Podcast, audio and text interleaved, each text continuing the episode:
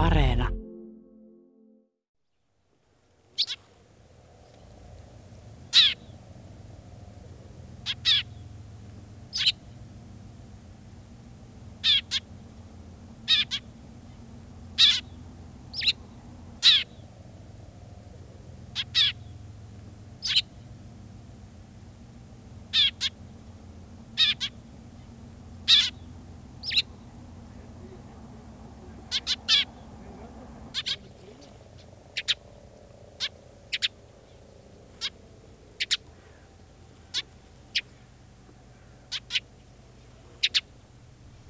Ja tästä lähtee heinäkuun luontoilta. Radio Suomen kuuntelijoille kaikille oikein kesäistä iltaa. Pikkuvarpunen siinä rupattelee ja kertoo siinä samalla, että miltä kesä tuntuu. Tällä studiossa asiantuntijoina ovat tällä kertaa Heidi Kinnunen, Jaakko Kulberi, Ari Saura ja Henry Väre. Minna Pyykkö ja Juha Laaksonen ovat lomalla. Heille hyvää lomaa. Mutta Jaakko Kulberi, pikkuvarpunen on sellainen laji, jonka olet tänään havainnut. Minkälaisissa olosuhteissa? Mä olin tuolla Vuosaaressa vähän tekemissä kasvillisuusinventointeja. Ja So- sä oot Sori ihan punainen, Henry. Sä oot ihan punainen iholta. Joo, mä yritin yhteyttää parhaani mukaan, mutta en, en ehkä ihan täysin onnistunut. Siellä oli pikkuvarpuspoikuet lähtenyt lentoon ja ne oli kauhean innokkaasti siellä jauhosavikan ja juolavehnä ja muiden laatukasvien kimpussa. Siellä on semmoisia maatäyttöalueita, joita jonne on kylvetty jotain siementä ja plus että rikkaruohot on tietenkin ollut ennestään jo siinä matskussa ja ne oli siellä sitten vähän vähentämässä kasvillisuuden siemen diversiteettiä nämä pikkuvarpuset ja pitivät osapuilleen samanlaista ääntä kuin tuo äskeinenkin, paitsi että siinä taisi olla noin sadan yksilön keuhkot pelissä, että, että se oli ehkä vielä kaoottisempaa tuo mm. ulosanti. Hauskoja otuksia. Ja huomaa selvästi, että olet koko päivän ollut ulkona iholta. Oot punainen, mutta sulla on vielä aurinkolasitkin päässä täällä studiohämärissä. No mä, mulla kun nyt vihdoin ja viimein on aurinkolasit, niin käytetään niitä sitten. Ne Alusta kyllä oli, oli tosiaan kyllä ihan tarpeen tuolla päivän kirkkaudessa. Se on symbioottinen punalevä tuolla Jaskolla.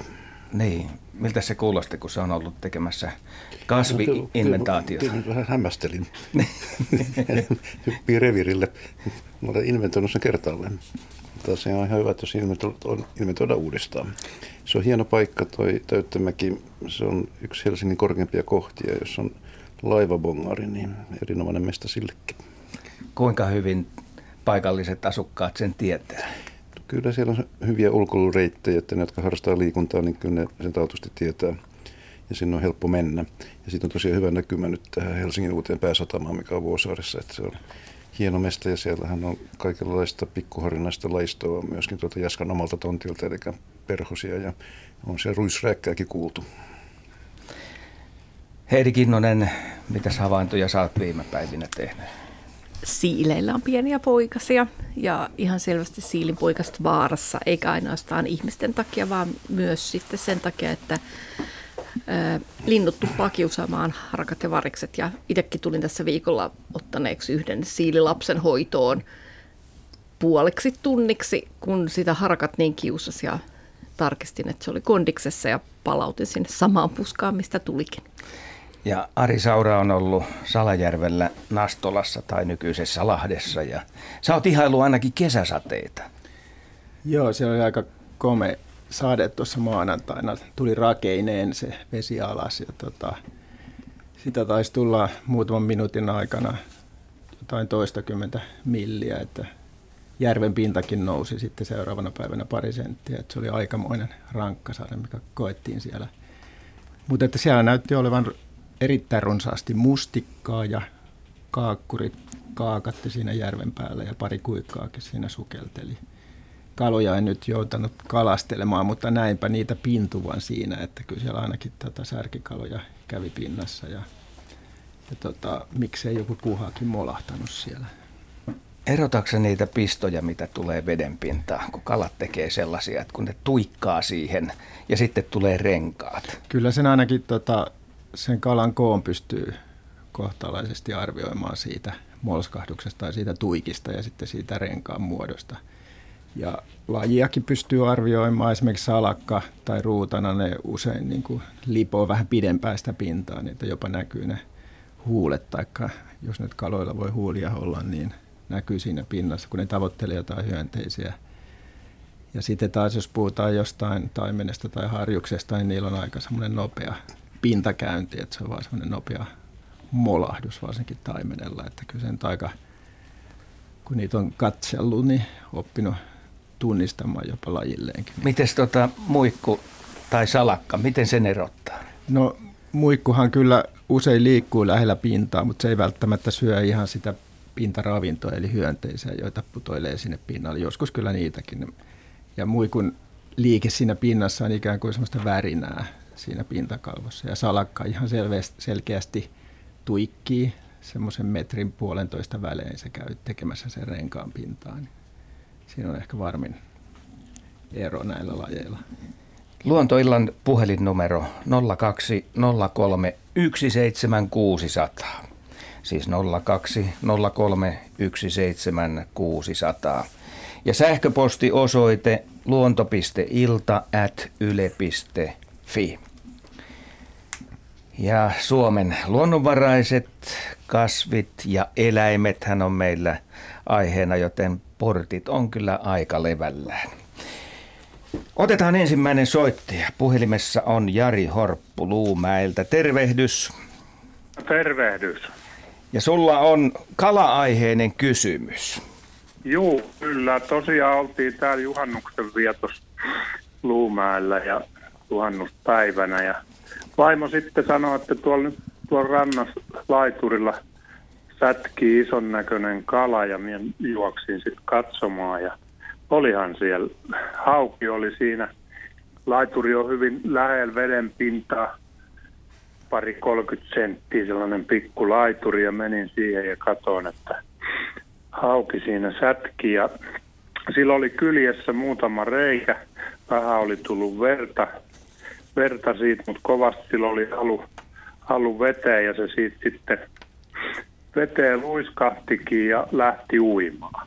Ja, ja ajattelin, että voihan se olla, että se siitä toipuu, mutta sitten siinä kävi niin, että saman päivän iltaan niin se ajelehti sitten tuohon rantaan, että ei, ei siitä ollut eläjäksi. Ja nyt olisi kysymys se, että Lokkihan ei noin isoa kalaa, se on puolitoista kiloinen hauki oli ehkä, niin pystyy ottaa, mutta on kuullut noilta naapureilta, että täällä on tuo kalasäästen pesä jossain, että olisiko se mahdollisesti semmoisen semmoisen kynsistä sitten pudonnut ja niin sopivasti lätkähti tuohon laiturille. On se aika iso toi puolitoista kiloa. Se on oh. tota, kalasääskellekin kyllä aika iso pala, että jos se on sääski oli, sääksi oli, joka on yrittänyt sitä, niin, niin todennäköisesti on myös pudonnut kynsistä, että se on vähän turha, turhan raskas lasti kyllä sille. Kysytään se ei vielä ennen kuin jatketaan, niin. että miten nämä reijät rytmitty siinä kalassa? No siinä oli sellainen muutama reikä, reikä siinä kupeen, mutta siihen ei nyt oikein päässyt niin tarkkaan. Oliko ne molemmin puolin, molemmin no, puolin sitä kalaa? No minusta niitä oli tota, oikeastaan niin ei ollut niin kuin se oli niin kuin kyljellään siinä, että siinä ei ollut niin kuin tällä toisella puolella. Että ne oli niin kuin vaan tällä toisella sivulla. Joo. Että ne ei ollut niin kuin hampaajäljet, että voisi olla... Ei. Niin ei. saukkoa meinaa. Niin. Joo. Joo, ei ollut. Joo. Ei ollut. No siis... Saukkoja täällä tosin kyllä on, on myös tästä järvellä ollut, mutta en ole nyt pitkää aikaa nähnyt. Ja itse asiassa en ole itse nähnytkään isä, isäni puhuu aikana, että niitä on tuossa ne saukkoja ollut. Että minä niin kuin veikkailin sitä kalasääskeä, mutta en osaa sanoa, sen takia laitoinkin teille paremmille asiantuntijoille kysymyksiä. No kalasääskehän kyllä tota, kyttäilee sopivaa saaliskalaa rantojen läheisyydessä. Kyllä voi lekutella siinä jossain laiturin yläpuolellakin, jos siinä on hauelle sopiva paikka. Joo, Et no tämä on, sellainen... ihan mahdollinen matala lahti ei ole sellainen metrin verran tuossa sitä vettä. Joo, mutta että ette ole nähnyt sitten itse kalasääskeä siellä Ei, no, aikaisemmin. no it- itse en ole nähnyt, mutta tuo naapurin mies sanoi, että siinä on tuossa lähistöllä on ollut kalasääsken Joo. pesä. Usein ne käy samoilla paikoilla, sit varsinkin siihen aikaan, kun ne vielä ruokkii poikasia, niin sitten Joo. saalistamassa hyväksi todetussa lahdessa tai tämmöisessä matalassa poukamassa, niin ne käy liekuttelemassa siinä. Usein, usein ne on aamu varhaisella siellä. Mihin No aikaan niin, tämä päivästä? oli aamulla pudonnut, aamu, se on aika aikaista aamu, kun se siinä sätkii. Ja tuota. Joo.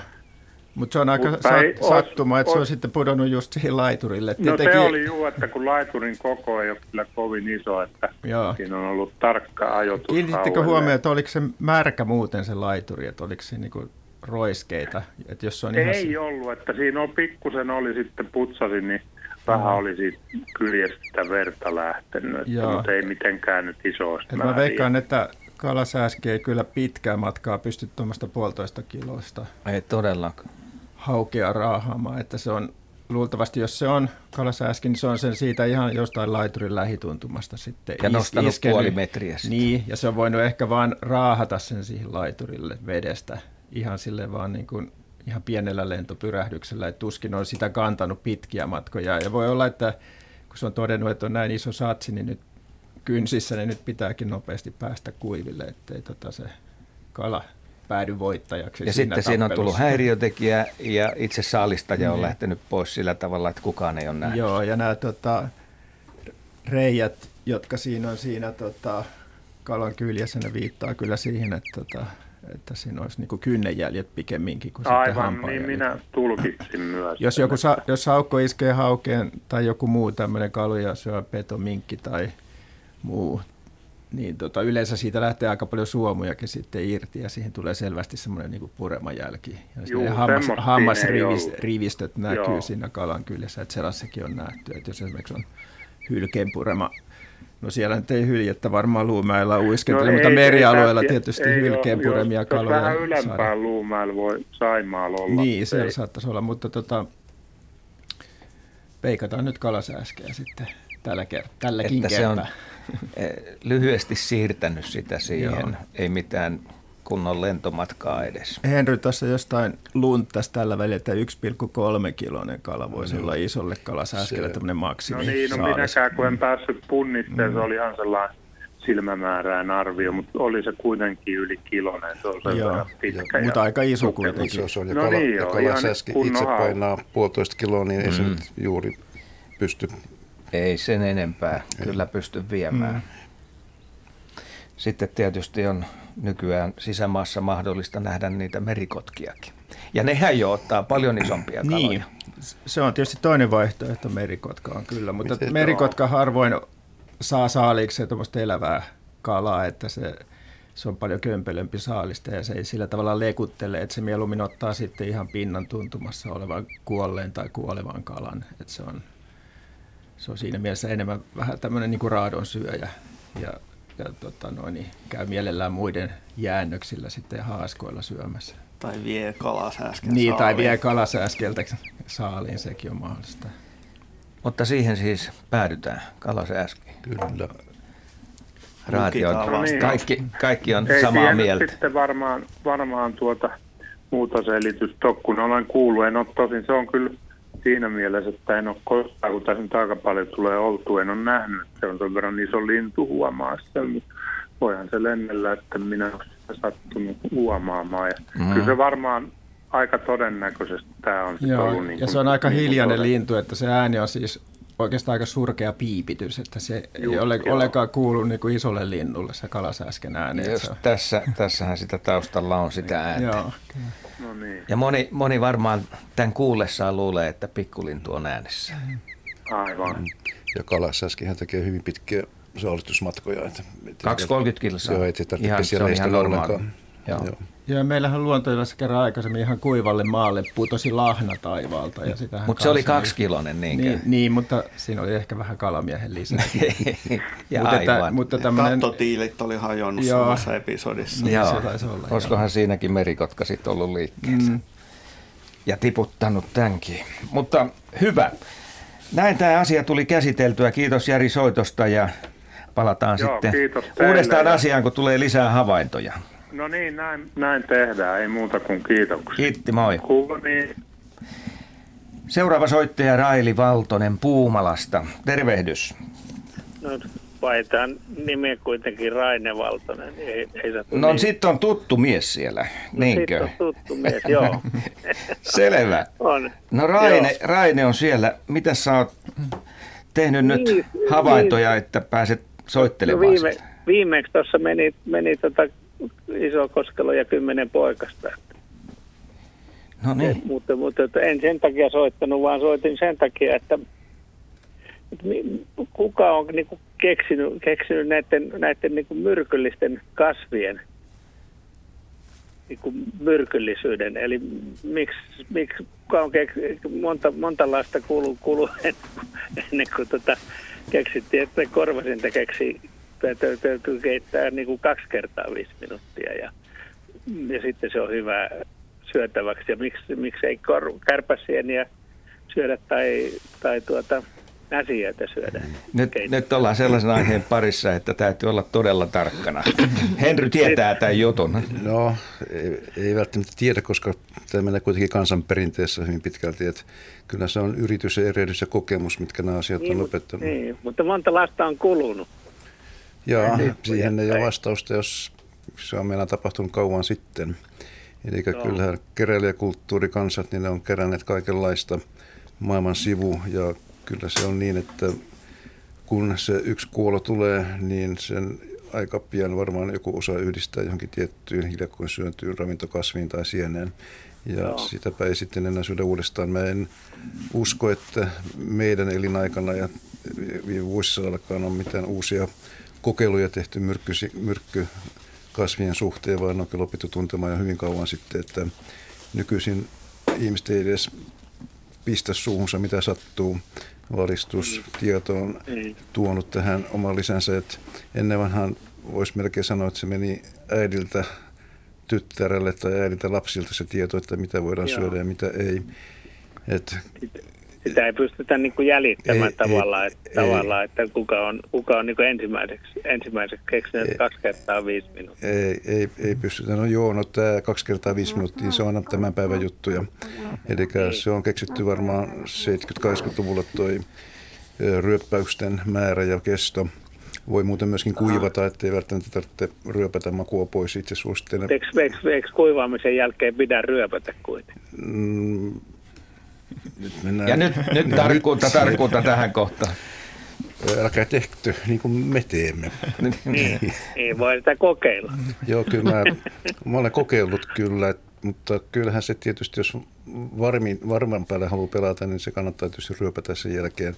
Mutta Niin. makuhan heikkenee oleellisesti Joo, tämän joo, kaksi, ja kaksi kertaa viiden minuutin säännöllä. Paka, joo, ja, ja sitten tota, pakastimessa niin vuoden, vuoden päästä niin voi syödä ihan sama kuin se sanomalehteä. No näin on. Kyllähän tästä on myöskin tämmöistä viimeaikaista kokemusperäistä oppia saatu. No viime aika on tietysti suhteellinen käsite. Korvasienestä on olemassa myrkyttömiä kantoja Keski-Euroopassa ja siellä välttämättä ei korvasienten myrkyllisyyttä tiedetä Ahaa, meikäläisten joo. näkökulmasta. Ja toisen maailmansodan aikana Hankoniemellä, kun oli saksalaisia sotilaita ja siellä oli pommituskuoppia hiekkamaalla ja korvasieninsatut runsaita, niin siellä kuoli kyllä useampi saksalainen sotilas syötyä korvasieni, että he eivät tien, joo. tienneet sen myrkyllisyyttä. Eli Joo, joo. tässä tapauksessa tietämättömyys ei ole hyvästä, että jos lähtee Niin. Siihen- Parempi keittää kuitenkin kaksi kertaa. Par- Kyllä, mä, siis mun, virallisesti mun on pakko suositella tätä ja, Joo. ja näin mä itsekin useimmiten olen tehnyt, mutta olen myöskin Joo. kuivannut Useimmiten. useimmiten tässä. Se, tässä- vielä vastaat, vielä vastaat tätä luontoilla. Tässä vastataan luontoillassa vielä, ja, mutta kaksi kertaa viisi minuuttia virallinen suositus ja ei siitä Joo. tietenkään ole syytä poiketa kuin omalla vastuulla. Joo. Joo, joo.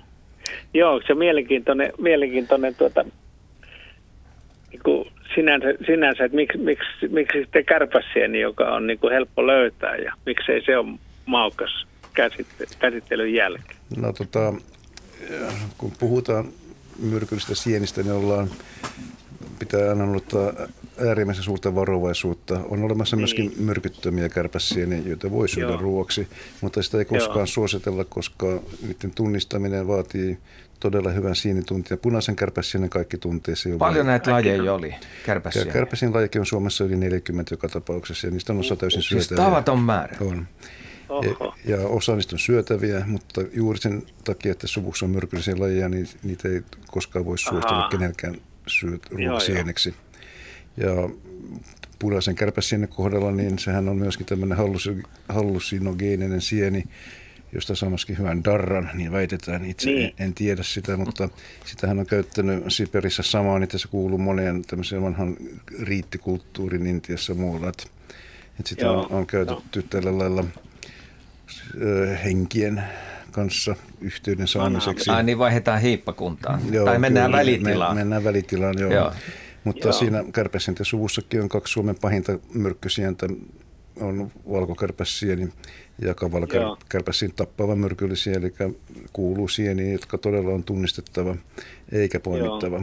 Joo, joo. lähinnä, lähinnä poimitaan tietysti tietysti itse niitä sieniä, joita mm. tunnetaan. Mutta ne, jotka sienestämistä harrastaa, niin sen voimme sanoa, että Etelä-Suomessa ainakin kantterelikausi on jo alkanut, että sienestäjät metsää vaan. Niin vettä on ainakin tullut. Vettä ja lämpöä on, on kantarelle, kantarelle on jo nähty. Joo. Onpa jopa, jopa tota, paikka, jossa on haettu kantarelle. No niin, Joo. minkäs koko siinä on ollut? pienihän ne niin, oli hyvä. vielä. Mutta hyvä, että tota, maasta ahne, erottuu. Ahne, joo, ahne. joo, kyllä me kyllä on kerätty ihan kunnon se kanttereilla jätetty ne pienet vielä. Mutta tat, ja tatteja on noussut viime päivinä myöskin ja jopa no, haperoita. Haperot, että, haperot joo, nousee, joo. Kyllä, ei kuin metsään. Joo. Ari vielä.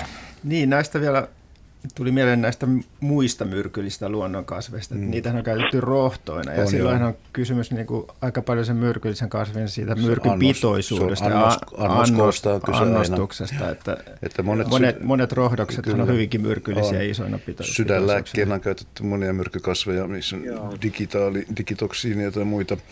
Mutta jotta niitä voisi käyttää, enää niitä ei muuten käytetä sydänlääkkeenä kuin ehkä joitakin harvoja, että ne on korvattu kemiallisilla aineilla, mutta silloinkin niin. se käyttö on vaatinut kyllä asiantuntemusta ja osaamista, että kuinka monta... Ja kokemusta. Ja, kokemus. Sitten on, sitten on niin kokeiltu. Sitten on kokeiltu ja joku on niin. joskus Heidi. kokeillut. Niin ja jotenkin musta tuntuu erityisen vaaralliselta toi, toi, että on käytetty lääkkeenä, koska jos on tuolla tavalla niin kuin sanoit, mm. että, että Saksassa on tällaista korvasientä, joka ei olekaan myrkyllinen, ja jos ne myrkkypitoisuudet vaihteleekin sitten kannoittain, no niin, ne tekee. niin Joo. sittenhän se tarkoittaa sitä, että jossain voi olla vahvasti myrkyllisiä, jossain Kyllä. lievästi myrkyllisiä, jos niitä käyttää lääkkeenä, niin sitten ei ikinä tiedä, saako vahvasti, vahvasti tuikkua lääkettä vai sellaista, joka on vaan lievempää. Eikä että voi käydä aika pahat mitään oma, oma lääkintäkokeiluja, että nämä on lääkäriasioita. Jaska. Niin, Joo, sinänsä ne on vanhoja juttuja suuri osa noista lääkekasveista, että ne on jo kreikkalaisilla ollut, muinaisilla kreikkalaisilla hyvin, hyvin hanskassa ja Yleensä ottaa muunaiset kreikkalaiset kopioi kaiken fonikialaisilta ja babylonialaisilta, jotka taas kopioivat niin intialaisilta. Että tämä ketjutus on ollut. Mutta niputetaan nyt, Henry, tämä homma sillä tavalla, että jos sieniä ei tunnista, niin ne pitää aina jättää metsään. Näinhän tämä homma näin, menee. Näin se menee, että jos et tunne sieltä, Joo. älä poimi sitä.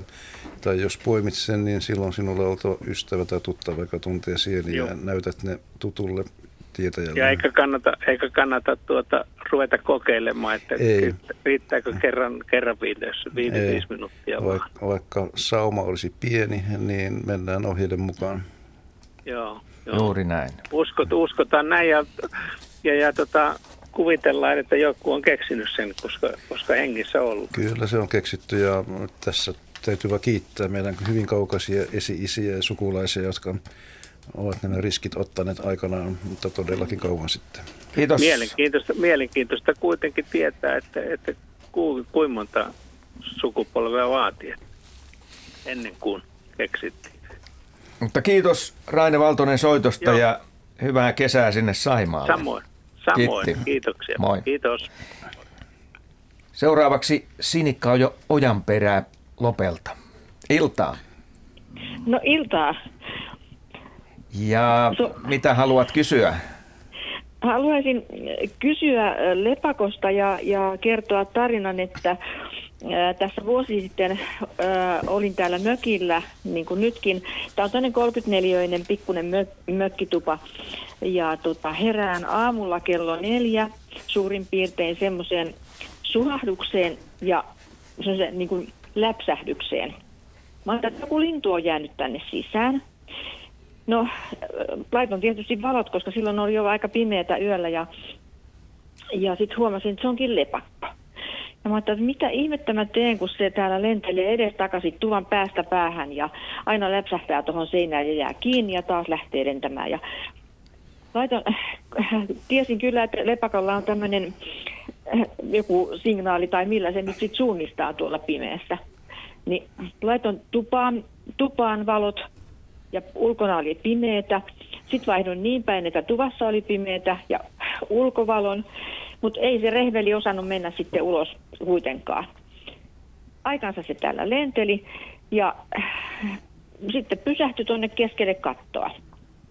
Ja tota, äh, sitten siinä kulusta aikaa ja minä sitten sanoin sille lepakolle, että nuku sinä siellä, niin minä nukun täällä ja menin nukkumaan. Ja aamulla heräsin siihen, että lepakko edelleen nuku katossa ja minä minä sängyssä ja soitin Korkeasaareen ja sieltä sai sitten hyvät ohjeet, miten irrotan lepakon varovasti.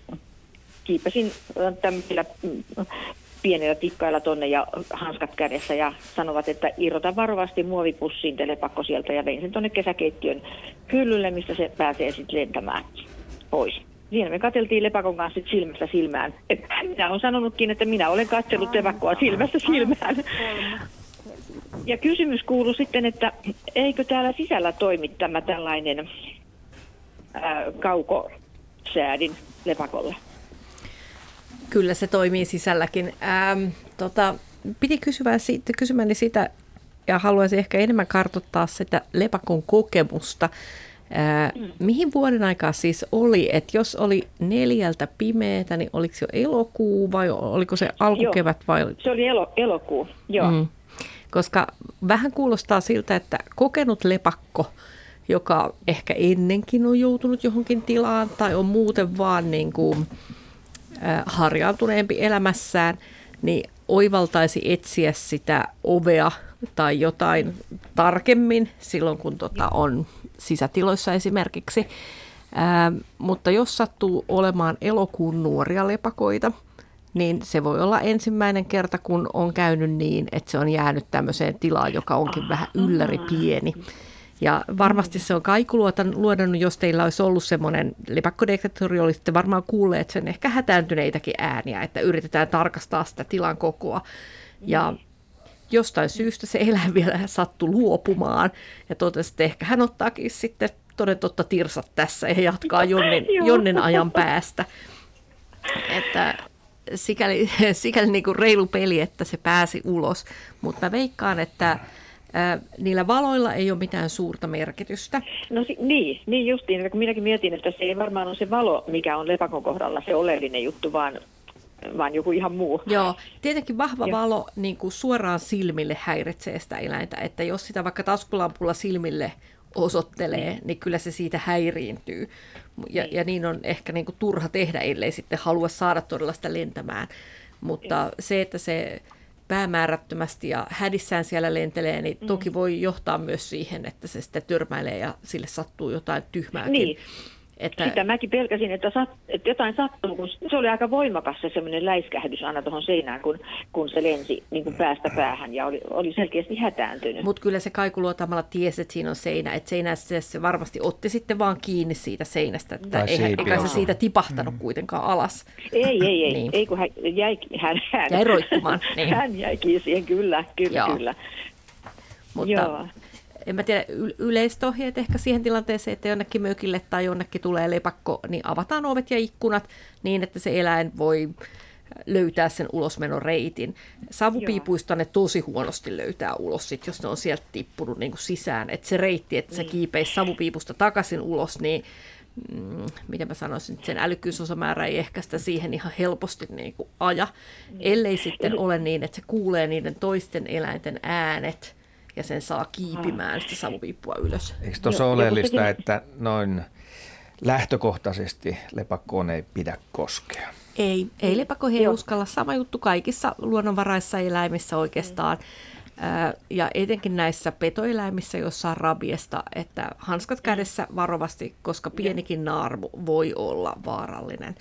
Joo, Joo, ja sen takia se olikin tosi, tosi hyvä ohje, että mä sain sieltä Korkeasaaresta, kun mä sinne sitten aamulla soitin, kun tämä repakko edelleen oli tuolla katossa, että mä tosiaan pistin hanskat käteen ja otin muovipussin, mihin mun käskettiin tosi varovasti irrottaa tämä lepakko katosta, ettei sitten taas tälle lepakolle niin kuin satu mitään vahinkoa Joo. Siinä, ettei saa niin kuin lepästä irti, että kun se on kuitenkin aika tiuasti vissiin kiinni siellä. Niin mä tosi nätisti ja nätisti kädet täristen sitten tota, irrottelin sieltä varovasti ja nätisti se tipahti sinne pussin pohjalle ja sitten vein heti tuonne hyllylle. Tonne ja se onkin hyvä laittaa sitten jonnekin hyllylle ulos tai jonnekin Joo. vähän korkeammalle, ettei ole Joo. ihan maanpinnan tasolla, josta, josta petoeläimet se voi poimia ja sen on helpompi lähteä lentoon sitten, kun se on, Kyllä. Se on jollain Joo. korkeudella, mistä silloin pikkasen pudotusvaraa.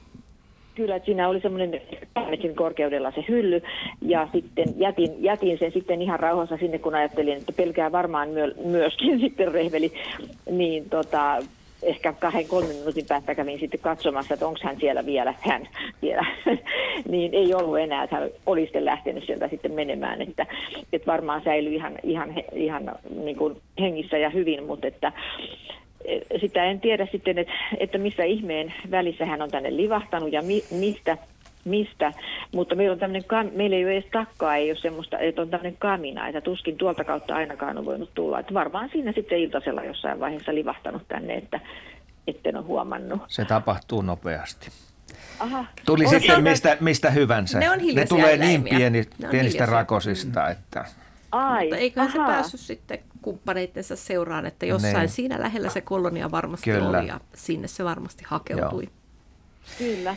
Et en osannut silloin pelätä jälkikäteen. Joku sanoi mulle, että no etkö, etkö pelännyt, että miten uskalsit jäädä nukkumaan sen kanssa. Mutta se oli tuolla niin rauhassa katossa ja ihan hiljaa, niin kyllä me nukuttiin ihan rauhassa muutama tunti sitä eteenpäin. Ja kaikki Selvä. meni ihan hyvin, mutta että, tämä jäi vähän kiinnostaa vaan sitten, että et, et se suunnistus vaisto sitten, että, että ei kuitenkaan lentänyt ovesta ulos, vaikka totta kai pidin oven auki koko ajan, että se lentäisi tuosta ulos. Mutta... Joo.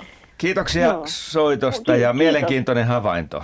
Joo, kiitos, kiitos paljon. Joo, hei. Otetaan, hei, otetaan seuraava soittaja. Ansa Holm soittaa Helsingistä. Iltaa.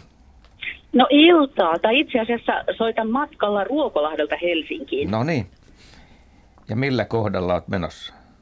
No justiinsa tuossa niin kuin Loviisa ohitellaan, että, eli sillä kohdalla ollaan. Selvä. Mutta sulla on meille kysymys.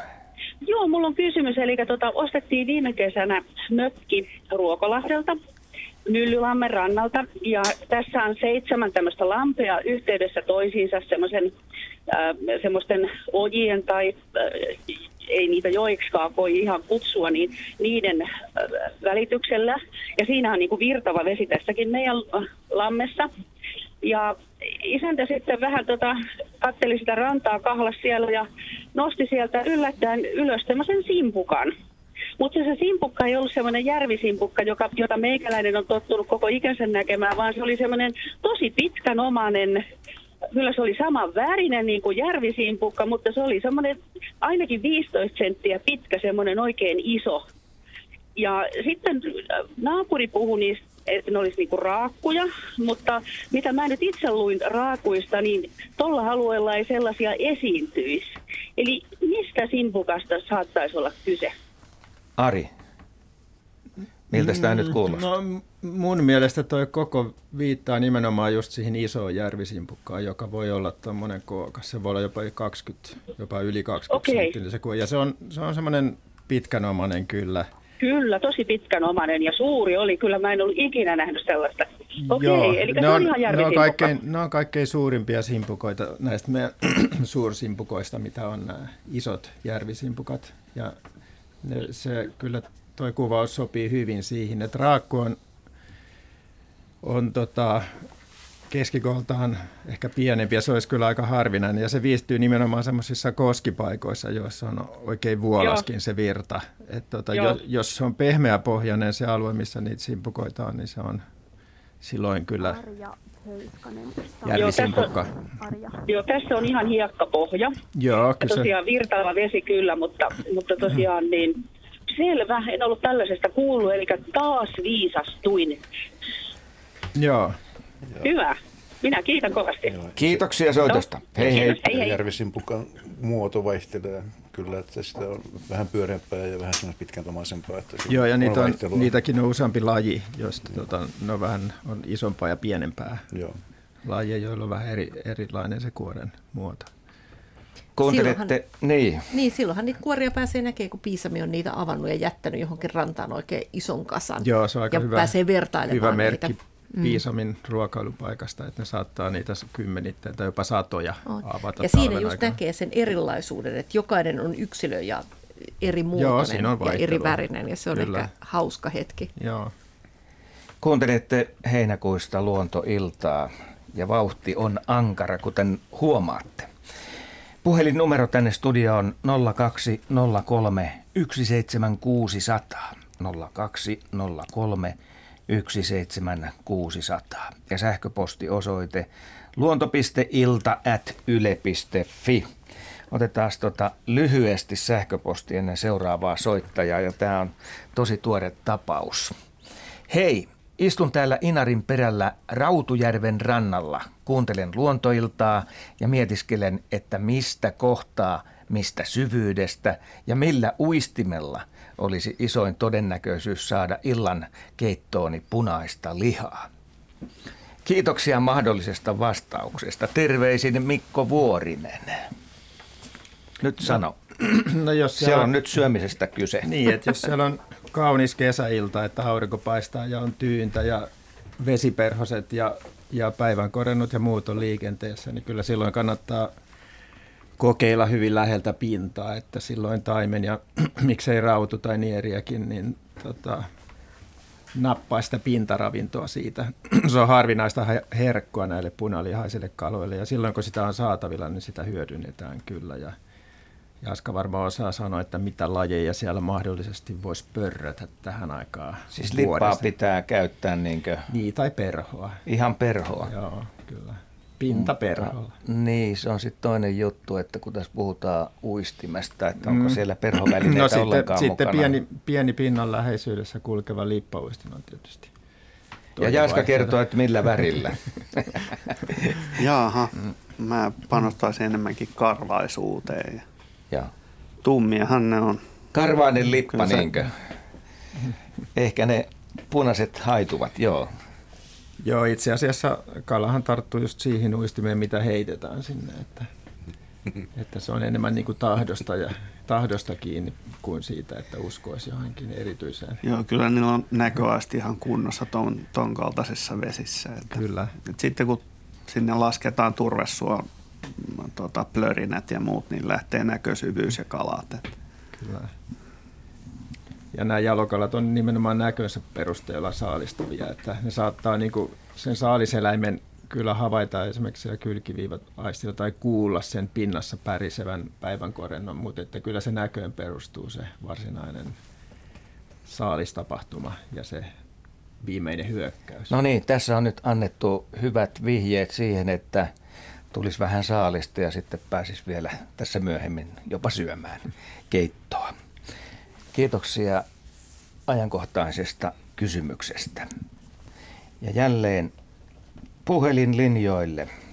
Siellä toisessa päässä on Arja Heiskanen Tammelasta. Terve. Terve.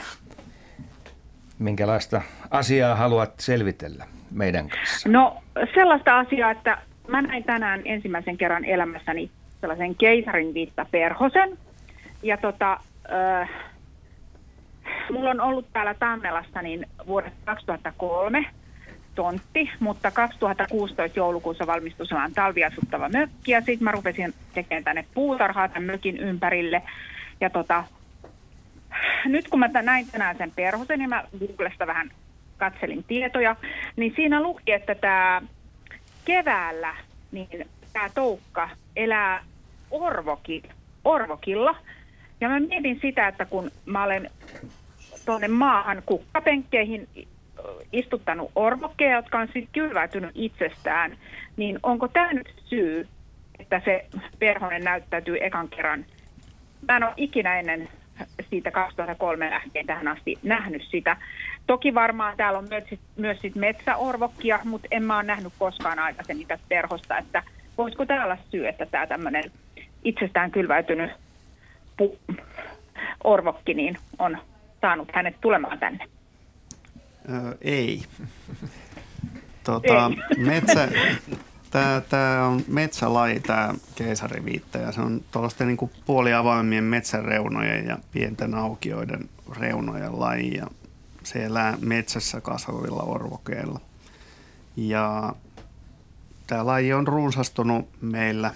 Se oli, se oli aikaisemmin vielä 50-luvulla hyvin laajalle levinnyt Etelä-Suomessa ja, Joo. ja pitkälle tuonne Pohjois-Karjalaan ja varmaan Keski-Suomessakin huomattava, huomattavan pitkälle levinnyt, kunnes 60-luvulla oli näitä aivan legendaarisiksi muodostuneita suomalaisia kesiä, jolloin niin kuin kaikki meidän juhlapäivät kilpailee yhdessä, että kuka vetää, vetää ennätyslukemat tota, lämpötilaa. Niin, eli siis juhannus, uusi vuosi, joulu ja vappu kilpailivat vuoden lämpimimmästä juhlapäivästä. Ja näitä tuli pari näitä kesiä ja kuten monien muidenkin päiväperhosten, niin myös keisariviitan kannat Suomessa romahdu, romahti lähes sukupuuton partaalle. Ja se pitkään yritti nousta sieltä. Ja tämä nousu onnistui vasta 90-luvun loppupuolella. Ja sen jälkeen se on selvästi runsastunut meillä. Ja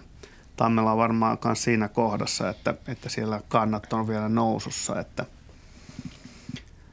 nämä monet meidän isot päiväperhoset, niin ne tykkää mannerilmastosta, ja mikä tarkoittaa sitä, että alkukesien ja, ja kesien pitäisi olla aurinkoisia ja lämpimiä ja sitten pitäisi oikeastaan olla myöskin ihan oikea talvi, eikä vaan leikisti. Ja, ja tota, mutta tosiaan niin keisariviitan saa pihamaalleen tarjoamalla sille sopivasti kukkaloistoa, että sellaisia hyviä kotimaisia kasveja, jonka kukilla se käy, on esimerkiksi isot putkikasvit, niin kuin karhunputki ja ää, mäkimeirami sopii oikein hyvin. Se vetää kaikki muutkin mm. perhoset.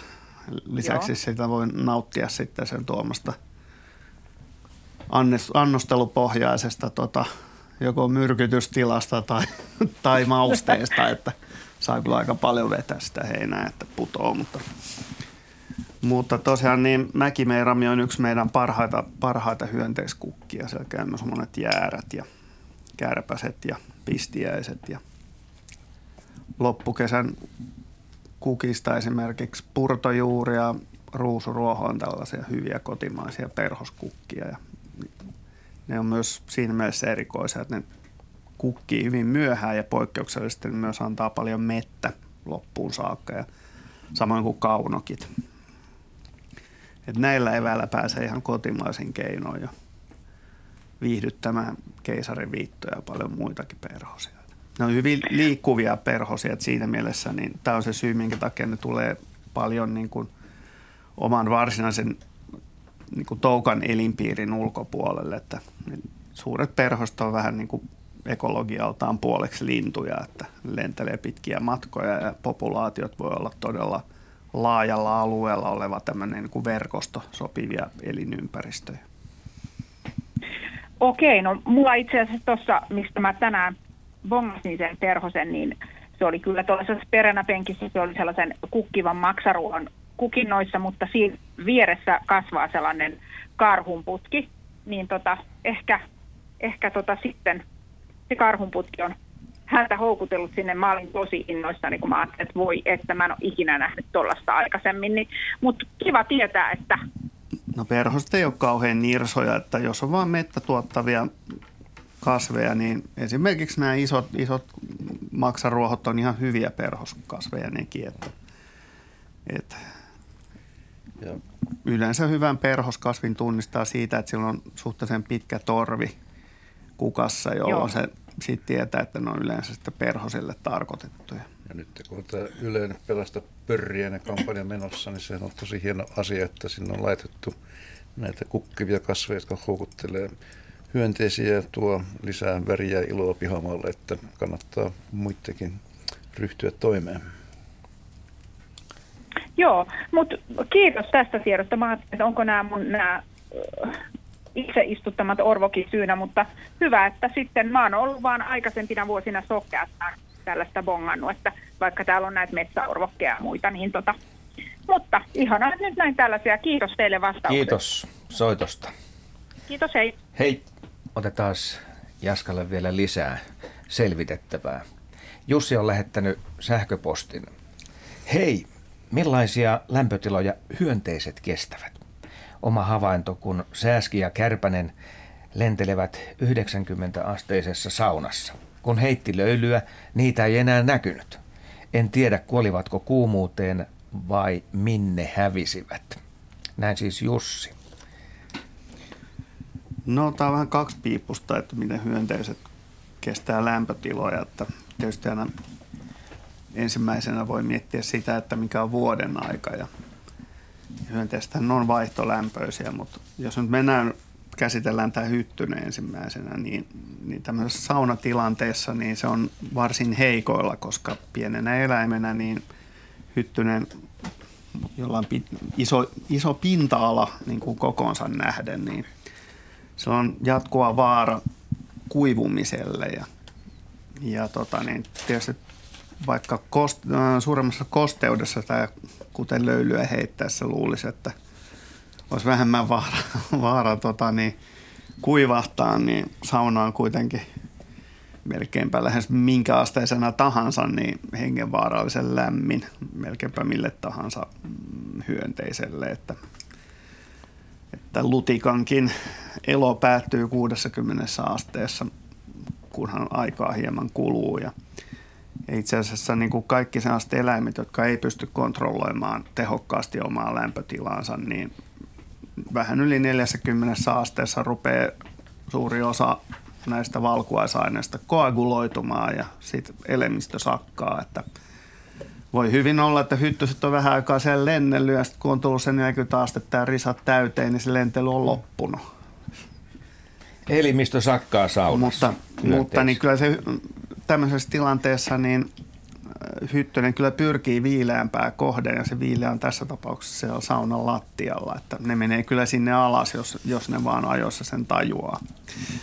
Ja sitten taas esimerkiksi talvella niin Puoli monet, minuuttia. Monet hyönteislait Aika. kestää toukkana diapausin aikana aivan uskomattoman kylmiä lämpötiloja. Esimerkiksi tuommoinen miinus 70, miinus 60 astetta ei ole mikään ongelma useimmille mannerilmaston lajeille. Jatketaan luontoiltaa ja täällä studiossa asiantuntijoina ovat Heidi Kinnunen, Jaakko Kulberi, Ari Saura ja Henry Väre. Ja minä olen Asko Hautaaho. Otetaan vaikka näitä kuvallisia kysymyksiä. Näitähän voi käydä katsomassa netissä osoitteessa yle.fi kautta luonto. Sieltä löytyy nämä luontoillan kuvalliset kysymykset ja tässä on aika paljon tullut kuvia näistä kuusen oksien kärjessä olevista, olevista valkoisista pallukoista. Ja sellainen kuva löytyy siis sieltä, kun käytte katsomassa. Tämän kuvan on ottanut Aleksi ja hän kirjoittaa, moikka, mitä nämä kuusen piikkipallot ovat? Toisessa kuusessa oli myös pienempinä ja vähemmän. Henry Väre, eikö nämä ole aika upean näköisiä? Olisi on. melkein luulla, että... Nämä on kuin pieni taideteos. Pieni taideteos, mitä kuusi voi tarjota kyllä. retkeilijälle. Joo, kyllä näitä näkee aina silloin tällä, kun metsässä kulkee. Ja tänä vuonna ilmeisesti sitten on ollut hyvä pikkuhavukirva vuosi. Koska tässähän on nyt kuvassani pikkuhavukirvan koti. Eli tuonne kirva on tehnyt muninnut munansa. Jaska voi korjata sitten kaikki hyönteistieteelliset kämmähdykset ja sitten niistä tulee toukkia ja erilaisia sukupolvia ja ne elää alkuelämänsä tuolla pesässä. Ja ilmiö syntyy siitä, että tuo pikkuhavukirva erittää yhdisteitä ja aiheuttaa mekaanisia vaurioita, jolloin tuo kuusen kasvu tulee poikkeavaksi. Siinä on pientä neulasta ehkä mukana tuossa piikeissä ja, ja, ja tämähän on hyvin valkoinen nyt ainakin tämä kuva, mikä tässä, tässä meillä on edessä ja netissä on, mutta ne voi olla myöskin vihertäviä nämä pesät, eli se vähän väriskaala vaihtelee. Sen tieteellinen nimi Adelgesen larikkis, se jälkimmäinen nimi viittaa lehtikuuseen, josta päästään siihen, että nämä elää erilaisilla havupuulajeilla, mutta Suomessa ennen kaikkea metsäkuusella. Mutta koska niillä on erilaisia sukupolvia, ne osa niistä elää lehtikuusilla, ja siinä lehtikuusissa ne aiheuttaa enemmän tuhoa kuin kuusella. Kuusella nämä on kutakuinkin harmittomia. Eli kirvasta on kyse ja yleinen laji Suomessa. Meillä on pikkuhavukirva ja iso havukirva. Iso havukirvan pesä on hieman erinäköinen pidentynyt pötkö. Mutta kerta kaikki sen upean näköisiä ja on. yllättävän hienosti ne käy kuusen oksan kärkeen. Joo, nämähän sopisi joulukuusin markkinoille. Ihan totta. Otetaan sitten vielä joku sähköposti täältä ennen 19 uutisia. Ja se voisi olla vaikka tästä näin.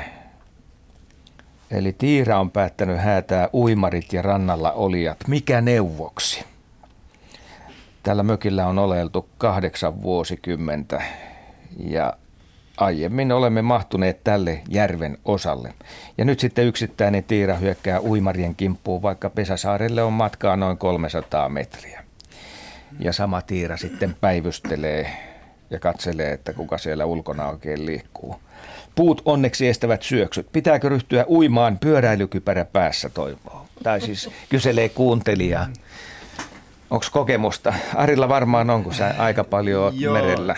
No näihin aikoihin tiiran poikasta on, alkaa olla jo liikenteessä, että tuskin ne poikaset enää on sitten siellä pesäsaarella tai pesäluodolla, että ei ne 300 metrin päästä ehkä aktivoidu noin paljon. Että se... Tässä on poikkeusyksilö kyseessä. Niin, tai sitten ne poikaset on jossain siinä lähempänä. Tällä eh, joo, tämähän on erittäin tavallista, että luullaan, että ne poikaset on siellä luodolla – mutta siinä vaiheessa, kun poikaset alkaa liikkua, niin nehän voi olla missä hyvänsä. Kyllä joo. Ja silloin ne voi tulla siihen lähelle, ja niitähän ei edes näe siitä, Kyllä kun joo. niillä on niin hyvät suojavärit. Joo, nehän uikin jonkin verran ne tiirapoikaset, mutta varsinkin siinä vaiheessa, kun ne on jo lentokykyisiä, niin ne edelleen ne emot varjelee niitä ja ne voi hyvinkin aggressiivisesti puolustaa niitä poikasia, jotka on vähän hönttejä, niin kuin kaikki linnunpoikaset. Mm. Että siitä ongelmasta varmaan aika nopeasti päästään siitä, kun tiirat lähtee. Kyllä. Muuttomatkalle. Kesäinen sähköposti tähän. Hei, kysymys on Västäräkistä, jonka poikasruokintaa on seurattu. Kuinka linnulla onnistuu hyönteisten kiinniottaminen, vaikka nokassa on jo tuppo saalista? Silmin nähden onnistuu. Ja lintu vielä laulaa. Lyhyttä tidit tidit laulua nokka hyönteisiä täynnä. Näin Risto kyselee, että miten tämä oikeastaan on mahdollista. Onko teillä havaintoa ja tällaisesta, että linnulla on nokka täynnä tavaraa ja otetaan vielä lisää ja ehkä sitten lurautetaan laulu päälle? No, mä oon joskus ihmetellyt semmoista lunnia tuolla Pohjois-Norjassa, jolla oli nokassa toista kymmentä tuulenkalaa poikittaa, että miten se tekee sen, että kun se pyydystää monta saalista ja tota, noin, niin peräkanaa ja saa pidettyä ne siinä tokas, nokassa, niin tota, linnullahan on kieli myöskin. Ja ainakin näillä kalaa pyytävillä linnuilla se kieli on aika semmoinen väkäsekäs ja siihen takertuu helposti. Ja ne pystyy sillä kielen avulla pitämään sitä saalista suussaan samalla kun ne jo pyytää seuraavaa saalista. Ja mä uskoisin, että pikkulinnutkin käyttää kieltä aika tehokkaasti tässä, että ne pystyy niin sen kielen painamaan kitalakea vasten ja ne hyönteiset pysyy siinä, siinä ne edellisen, edellisessä syöksyssä pyydystetyt hyönteiset pysyy siellä suussa, vaikka nokka aukeaa ja seuraava napataan jo suuhun. Että tavallaan voi kerätä siihen suuhun. Että kyllä näkee usein, jos tiaisetkin vie pönttöä hyönteisiä, niin siinä saattaa olla lentäviä hyönteisiä ja jotain toukkia ja matoja ja useampiakin eri hyönteisiä yhtä aikaa. Ja Entä sääntely? No se äänihän, ääni äänihän lähtee ihan, se ei lähde nokasta eikä siitä mm. suusta itsestä, vaan ne ääntä tuottavat elimet on aika syvällä siellä Joo. kurkun päässä. Ja, mm, tietääkseni lähes kaikki linnut pystyy laulamaan nokka kiinni, kyllä. Mitäs Ilman, että ne aukaisee suutaan ollenkaan laula, laulaessaan. Joo, näinhän se menee. Että. Lisäksi täytyy vielä sanoa, että linnulla pik, meikäläiset pikkuaivot on ne suuremmat aivot, eli tämä koordinaatio ja liike on, on pikkuaivoissa tapahtuvaa niin kuin siellä funtsittuja juttuja, että lisäksi ne näkee vähän enemmän TV-kuvaa kuin me, että niille joutuisi pyörittää huomattavasti enemmän tavaraa Kelalta per sekunti kuin meille, meille apinoille. Mä murenen tähän paikkaan. Meidän studion Movistar on tuolla nurkassa ja pitää tummia laseja silmillänsä, mutta mitäpä ei, kesällä tekisi. Otetaan soittaja Jatta Loviisasta. Hyvää iltaa. Hyvää iltaa. Ja minkälainen asia askarruttaa? Minua askarruttaa siili. Joo. Mä vuonna 18 näin aikuisen siilen iltahämärissä. Ja sitten viime vuonna tuota, niin mä näin kokonaisen perheen. Ja sitten minun yksi naapuri syötti niitä. Mutta tänä vuonna mä en ole nähnyt ollenkaan, en yhtään siilin. siilin en yhtään siiliä, enkä yhtään poikasia. En siis ollenkaan täällä. Että mitä on tapahtunut? Oliko se tämä lämmin talvi vai mikä, mikä on vienyt siilit meiltä täältä Antinkuja neljästä? Heidi Kinnunen. Hmm. Ja tämä äh, nuuskuttaja, joka taustalla kuuluu, ei ole Heidi, vaan se on Siili. Se on Siili, ja, mutta se mikä Jatta on nähnyt on ollut naaras, jolla on ollut poikasia. Ne poikasthan seuraa sitä äitiä kyllä aluksi. Ja, ja se, joka tuolla nuuskuttaa, on todennäköisesti se uros sitten, joka aika, aika tuhistaa silloin, kun se naaraita etsii. Ähm, minkä takia Luviisasta juuri tämä siili olisi karannut ja kadonnut. Ähm, siilin elämä ei ole kauhean pitkä. Sanotaan näin, että jos siili elää viisivuotiaaksi, niin siili on vanha siili. Ja jos se on muutaman vuoden selvinnyt, niin se on siilille ihan kohtuullinen ikä. Ää, sillä on voinut käydä joku onnettomuus ja sen reviri ää, ei ole kukaan korvannut ja ottanut haltuunsa. Ne naaraat mielellään pitää sitä omaa omaa reviiriä, vaikka ne reviirit voi mennä myös päällekkäin.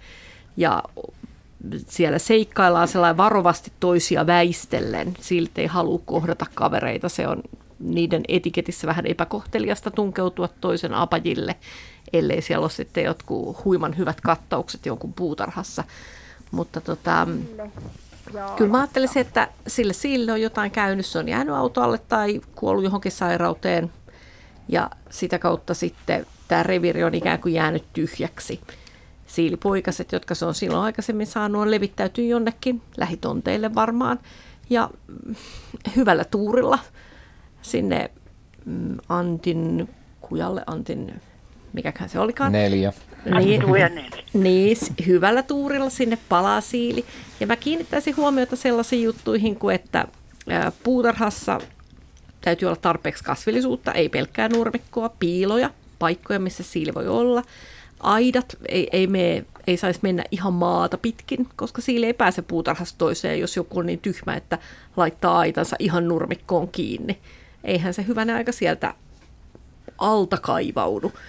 Ja eikä kenenkään naapurista paitsi kurkis sieltä 20 sentin korkeudesta toisten pihoille. Niin, että mä jättäisin ne alimmat laudat laittamatta pihojen välille – ja hoitaisin sitä kasvillisuutta siihen tyyliin, että siellä pysyy puskia ja pöheikköjä, joiden alla on hyvä piilotella ja talvehtia. Sinne voi harvoida myös lehtiä välillä sinne ja jättää semmoisia paikkoja, mm, kun siili sinne jonain päivänä ilmaantuu, usein sen keväällä huomaa helposti, niin kyllä mä ruokkisin pitääkseni sen siinä tota, ympäristössä. Edellyttäen, että siellä ne muutkin puutarhat ja pihat on semmoisia, että ne on siilille järkeviä. Mutta tietenkin sitten siiliä ei kannata painostaa tai houkutella jäämään paikkaan, joka on sille huono. Että sekin on sitten vähän harmillista, että antaa sen sitten keväällä jatkaa matkaansa, jos se ympäristö ei olekaan siilin perheelle sopiva. Mutta jos siellä kertaalleen siili on onnistunut, niin valistaisin naapureita näistä mm. samoista ohjeista niin, että, että kaikki ihmiset ymmärtäisi, että se pihan nurmikon nyhrääminen niin kuin mitättömäksi, niin se ei ole kenellekään ilo, vaan kyllä se on parempi niin, että siellä on isolehtisiä kasveja, joiden suojassa voi piileksiä harakoilta ja variksilta ja niistä on suojaa ketuilta ja kissoilta ja kaikilta, jotka voi mitenkään siiliä häiritä. Mutta eikö myös tämä, mitä tässä veikkailtiin, tämä lauha ja sitä paitsi hyvin runsassateinen talvi, niin on ollut siileille ehkä aika, aika huono talvehtimistalvi, koska tota, niiden pesät on saattanut kaastua nämä talvehtimispesät, vaikkei sinänsä ollut pakkasta paljon eikä kylmää, mm. mutta jos ne pesät kaastuu, niin ei ole kiva.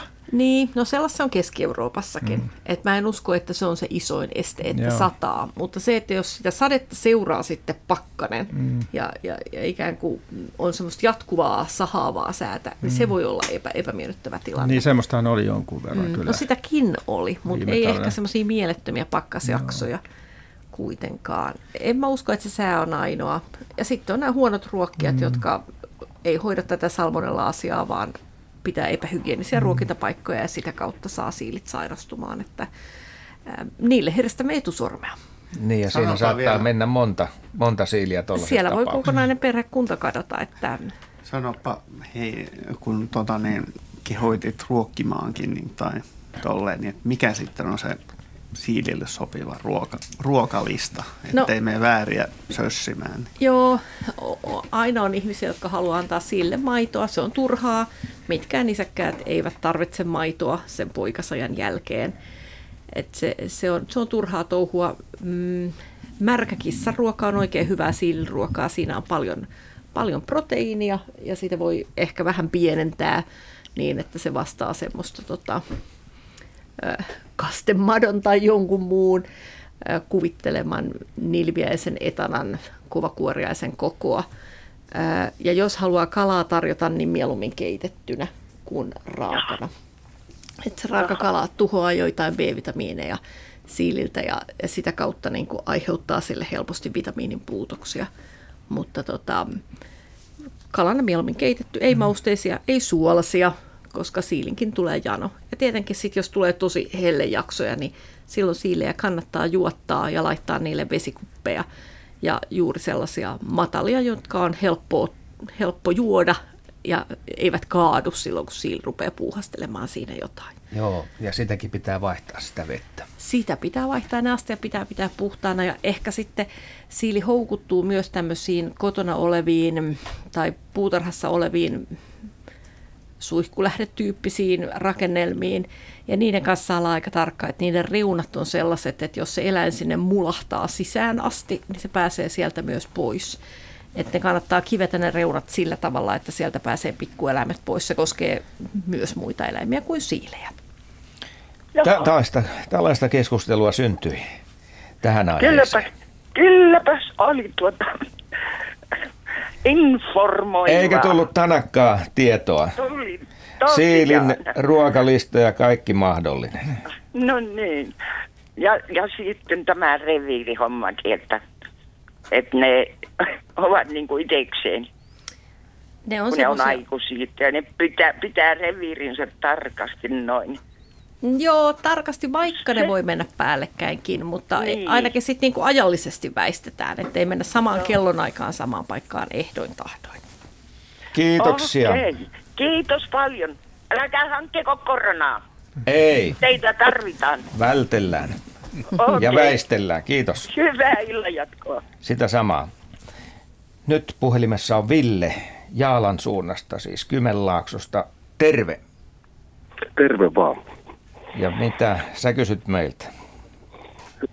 Tämmöinen tuota, ajatus tai kysymys tuli tuossa isältäni viime viikonloppuna oltiin tuossa Pihtiputalla.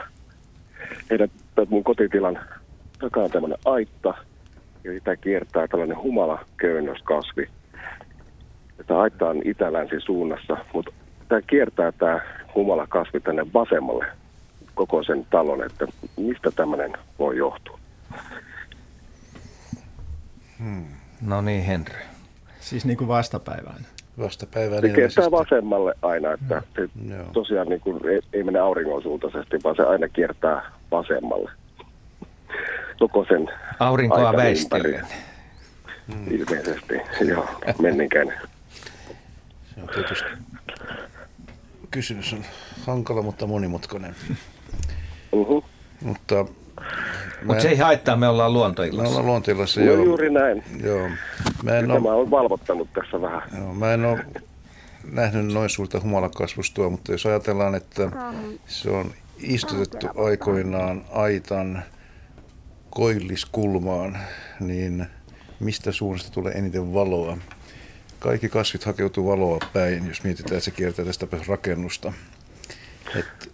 Se on jännä, että se myös sieltä kun myös tuolta ulkoveeseen puolelta, mikä on sitten mun mielestä itäpuolella, niin siellä kertaa vasemmalle ja samalla tavalla tuolta länsipuolelta, niin sielläkin vasemmalle. Ei, ei niin kuin... Eli ei hakeudu valoa kohti.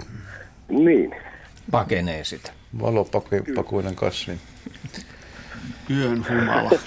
Joo, se on nousu humala. Tota,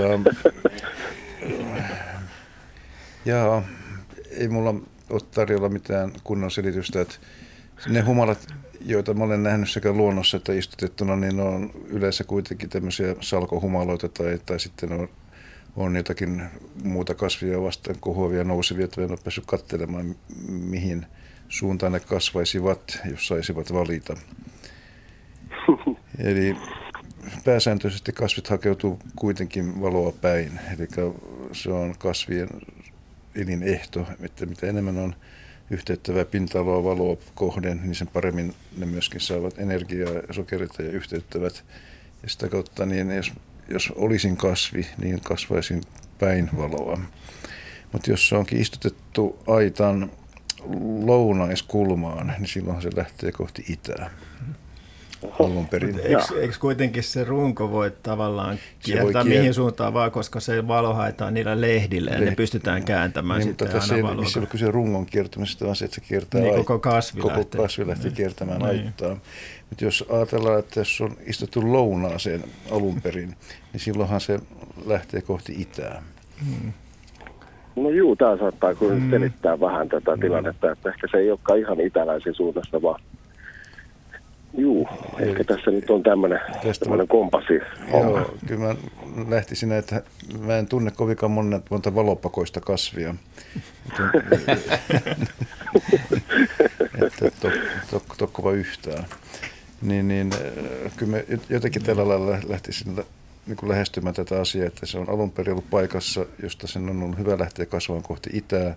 Ja iän myötä, kun humalallakin, humalahan on monivuotinen köynnös, niin, niin se aina vaan sitten jatkaa kasvua sen aitan seinustalla, tekee juurakkoa eteenpäin ja eteenpäin ja eteenpäin. Ja kun se tulee aitan kulmaan, se hyvä lämpöinen paikka kuitenkin tuon aitan seinusta humalalle, että lämmöstä tykkää sekin, niin siitä se on sitten ottanut tuon suuntansa. Ja, ja sitten kun, jos teillä ikä riittää tarpeeksi, niin voitte seurata lähteekö se toista kierrosta vetämään talon ympäri.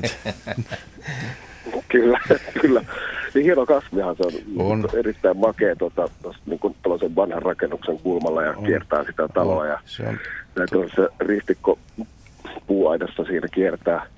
Mutta tosiaan jo isäni siinä ja poikani oli paikalla, niin ja sellainen on... kysymys tuli heitettyä ilmoille ja ja, on ja vähän mietityttänyt, että kyllähän ne valoa kohti kaikka aina, Kyllä aina ne menevät, valoa mutta... menevät. Ja, mutta mutkan kautta mut, tässä tapauksessa. Joo, ja humalahan on kuitenkin tämmöinen erittäin vanha perinnekasvi. Mutkainen juttu. Joo, ja perinnekasvi, jota Suomessa on viljelty ennen vanhan paljon enemmänkin, ja siinä oli lakisääteisestikin Ruotsin vallan aikana jokaisen talonpojin piti, piti istuttaa humala salkoja tietty määrä kotitorpalleen, koska sitä käytettiin oluen tekoon. Ja, Aivan. ja se oli tuontitavaraa, mikäli sitä ei ollut kotimaassa ja kaikki tuontitavara oli siihen aikaan pahasta, niin humalan kasvatus kuului maata omistavan kansalaisten pakollisiin tehtäviin.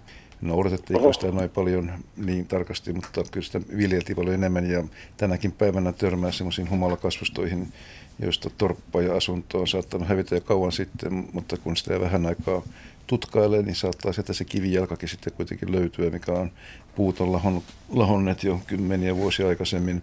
Sen lisäksi meillä on luonnonvarasta humalaa myöskin. Meillä on, humala on lehtokasvi ja kasvaa ihan tuolla mm, Tervolaa myöten, oliko se Rovaniemen maalaskunnan, no on semmoista jo siinä olemassa kuin Rovaniemen maalaskunta, mutta Rovaniemen eteläosissa on tämmöinen humalalehto pohjoisinna.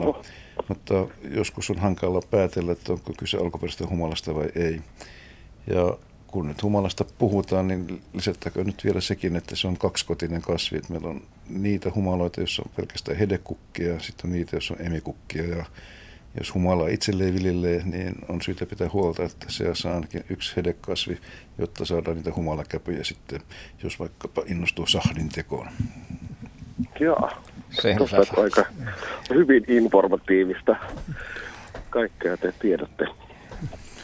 Kaikkea sitä luontoilussa kuuluu. Hämmennyksen Jop, sormi menee jop, jop, Jopa saksalaisen olut laite. mä luulin, että tässä oli tällainen ansa, että tähän ei ole vastausta, mutta kyllä tähänkin löytyi. Ja mä kiitän suuresti tästä. Tietenkin tähän voisin heittää toisen kysymyksen, mutta annetaan toisille soittajille myös tilan. Kiitoksia sinulle soitosta. Mutta Henry, Kiitoksia paljon. Henry, eikö tota kaikilla kasvilla juuret on valopakoisia? No, niin kuin ainakin osittain voisi ajatella. Niin, mä en tiedä, ne valopakoisia, vaan ne on, se on geotropismia. Maan, maanvetoisia. Se on geotropismia, eli ne, ne kasvavat vetovoimaan päiten. Eli tietysti silloin on vääjäämättä valopakoinenkin. Mm. Luontoillan puhelinnumero 02 03 17600. 02 03 17600. Seuraava soittaja on Sari. Hän soittaa Keravalta. Terve. Ja on Sami, ei Sari. Nyt Kato, joo. Tässä on, meillä on hyvät komentoyhteydet tänään. Kato, kun mä oon kuullut jo toisen nimen väärin. Ja se tulee ohikiitävällä hetkellä. Mutta ei se haittaa, se on aika lähellä todellisuutta. Joo, paras korjata, että et hämmennyt kovasti. No joo. Joo, kysymykseni koskee hauen ruokavaliota, eli Keravalta soittelen, mutta Virroilla meillä on mökki siellä Vaskiveden vesistön puolella ja viime viikolla loppuviikosta oltiin siellä viettämässä aikaa ja tyttären kanssa illalla oltiin sitten uistelemassa. Minä hoidin sohtuhommat ja, ja tytär tämän kalastuspuolen ja hän sai sitten vieheeseen semmoinen plus-miinus kilosen hauen ja, ja, ja sitten siinä illalla myöhemmin sitä perkaessa sitten jotenkin kiinnitin huomiota siihen, että, että vatsa on, on aika pulleva ja, ja, ja jotenkin kovan oloinen, kun sitä vähän siinä hypisteli sormillaan ja, ja kyllä sitten oli pakko se avata ja katsoa, että mitä sieltä löytyy ja yllätys oli minulle suuri, että sieltä löytyi kolme rapua. En tiedä, miten tavallista se on, että hauen ruokavalion ravut kuuluvat kolme kappaletta. Yksi niistä oli vähän suurempi, se oli keskikokoinen ja pienempi, mutta ihan semmoisia plus minus kymmensenttisiä ne oli kaikki. Ja tämä kyllä jäi mietityttämään, että kuinka tavallista se on, että hauen ruokavalion ravut kuuluvat. No hauki on kyllä hyvin tuommoinen avarakatseinen ruokavalionsa suhteen, että sille kelpaa lähes kaikki liikkuva ja joskus liikkumatonkin tämmöinen eloperäinen aines, joka, tai eläinperäinen aines. Että kyllä rapuja hauet syö varsinkin semmoisissa järvissä tai vesistöissä, joissa on runsaasti rapua ja niitä rapuja on liikkeellä. Ja ravuthan voivat vastoin uskomuksia olla päivisinkin liikkeellä. Että hauki päivän valossa hyvin saalistavana lajina voi hyvinkin erikoistua sitten syömään rapuja. Mutta sen lisäksi tota, hauen vatsasta on löytynyt, sieltä löytyy erinäköisiä, tai on löytynyt erinäköisiä vesilintujen poikasia, telkkien poikasia, usein just sukeltajasorsien poikasia, jotka viipeltää sitten siellä pinnan alla. Haahkan poikasia on löytynyt hauen mahasta. Sitten on löytynyt erilaisia myyriä, vesimyyriä, vesipäästäisiä. Sitten matelioista on löytynyt kyykäärmeitä, sisiliskoja, hyönteisravintoakin hauki syö. joskus isojen haukien maahasta on löydetty jopa surviaisääsken toukkia, näitä kironomiideja. Että ne ja saata... vesipäästäisen lisäksi ihan tavallisia metsä- ja muita Joo, jos vaan että... näitä muitakin pikkunisikkäisiä. Jotka saaria Joo, jotka uivia pikkunisäkkäitä. Mm. Lapissa hauet syö mielellään sopuleita silloin, kun on suuret sopulivaelluksen ajat ja sopuleita liikuskelee vesistöissä. Että hauki on hyvin monipuolinen ja oikeastaan ei ollenkaan nirso sen ravinnon suhteen. Se syö sitä, mitä on saatavilla ja mitä kiinni saa. Ja sen takia se on tämä, hyvin... että tulee hyvä rapuvuosi, jos hauella oli jo kolme? No se teille ei ole sitä, sitä sitten. Oliko ne muuten täplärapuja vai jokirapuja? Tuliko sen verran? Joo, nyt mulla on kyllä kuva olemassa siitä, mutta nyt se täytyy oikeastaan tarkistaa vielä. En pysty sanoa Joo. suoraan tähän vastausta. Mutta ette itse ravusta siellä kuitenkaan vai? No toistaiseksi on ollut vähempää, mutta kyllä tässä on ensi syksyä ajateltu, että loppukesää, että nyt voisi olla sen aika. Joo. Joskus muista joku koeravustu ravustu, ravustaja kertoi, että tota, oliko kokemassa tämmöisiä koemertoja ja sitten tota, sieltä sitten kun saalista käsiteltiin ja niitä tota, heiteltiin sitten takaisin veneestä, niitä mitattuja rapuja ja sukupuolimääritettyjä rapuja, niin tota, siinä veneen vieressä oli hauki, joka napsi niitä sitä mukaan sitten suuhunsa siitä. Huomasivat vaan, kun heittivät ravun ylle aina, tota, noin, niin siellä suu välähti ja ihmettelivät, että mikä se on. Ja haukihan siinä napsi niitä rapuja suuhun. Siis suoran kopin otti. Suoran kopin siitä, joo. Että tämmöistä. No kiitos, tämä antaa kyllä perspektiiviä, että tämä ei ollut siis mitenkään tavatonta, koska tuntuu, että mikä tahansa melkein kelpaa. Kyllä joo, se on, ja tota, hauen kalastajatkin tietää, että silloin kun hauki on syönnillään, niin sille kelpaa myös melkein mikä tahansa uistin, kunhan se vaan menee sopivalla etäisyydellä siitä kuonon edestä ohi, niin hauen saa iskemään lähes mihin tahansa. Tietysti edellyttää, että siellä on niin halu, nälkä ja syöntiaika. Kiitoksia soitosta. Kiitos paljon näistä Asia tiedoista. selvitetty. Kiitos. Hei hei. Hei. Ja seuraavaksi puhelinlinjoilla on Markku Helsingistä. Moi. No moi moi. Ja Mä minkälainen niin, kysymys sulla on? No niin kuin usein tämmöiset pienimmät asiat on suurimpia ihmeitä, niin mä oon seurannut muurahaisia tuolla Kantahänellä tuossa kesämökillä ja siellä on tuommoinen aivan uusi muurahaisten muodostuma tai ylösnouseva keko tuommoisen vanhan kannon päällä. Ja mä olen näitä rakennusmestareita. Onko sulla hei vastaanotin siellä päällä, kun tulee vähän... Joo, anteeksi, joo. Tulee kuule vähän Miltä toistona, no paljon paremmalta. Niin, että miten se, miten se toimii, että miten nämä mestarit oikein rakentaa sen kekonsa, että tämmöiset rankat, rankat vesisateet, mitä nyt on sinne sattunut, niin ne ei ole huuhtonut pois sitä koko kekoa. Se on hyvin vielä niin kuin ohut siinä kannon päällä. Ja nämä häipyy aina tota, niin kuin yöksi ja kolean aamun jälkeen nousee ja kauhea tohina alkaa. Ja ja tota, se nousee. Mä oon huomannut sen, että siellä on niinku reikä, mitä kautta ne kulkee niin kuin aina milloinkin, voi sanoa eri ilmansuunnassa ja välillä on ihan siinä keon päällä. Mutta onko tähän mystiseen asiaan, mitä ihmisetkään ei osannut vielä ää, tota, rakentaa kunnon taloja, niin miten nämä onnistuu nämä pienekaisat tässä? Jaska. Se on tuosta käytettävissä olevaa leiboria, joka ei ole kinoamassa koko ajan liksaa just silloin, kun, kun tota, niin, olisi jotain työntekoa edessä, niin, niin ne tota, niin, sulkee ja availee näitä pesäkoloon meneviä reittejä sään mukaan ja ne myös osaa. No siinä mielessä kuitenkin aikaa tarkkailla luontoa, että, että jo miljoonia vuosia sitten niin murhaisille on, kuten mullekin hyönteiselle, kehittynyt tämmöinen ymmärrys sää, tulevasta säästä ja, ja ne osaa hyvissä ajoin ennen tota, tämmöisen rankkasateen tuloa, niin valmistautua sen tuloon. Ja ne sulkee nämä, nämä tota, niin, semmoiset reitit, joista ne tietää vettä tulevan sisään ja avaa sitten ehkä toisaalla muita, muita paikkoja, joista ne voi tuulettaa pesäänsä. Kerro niistä aisteista. miten se tapahtuu, että muurahainen tietää, että nyt kohta tapahtuu jotain? Katseleeko no, se pilvi?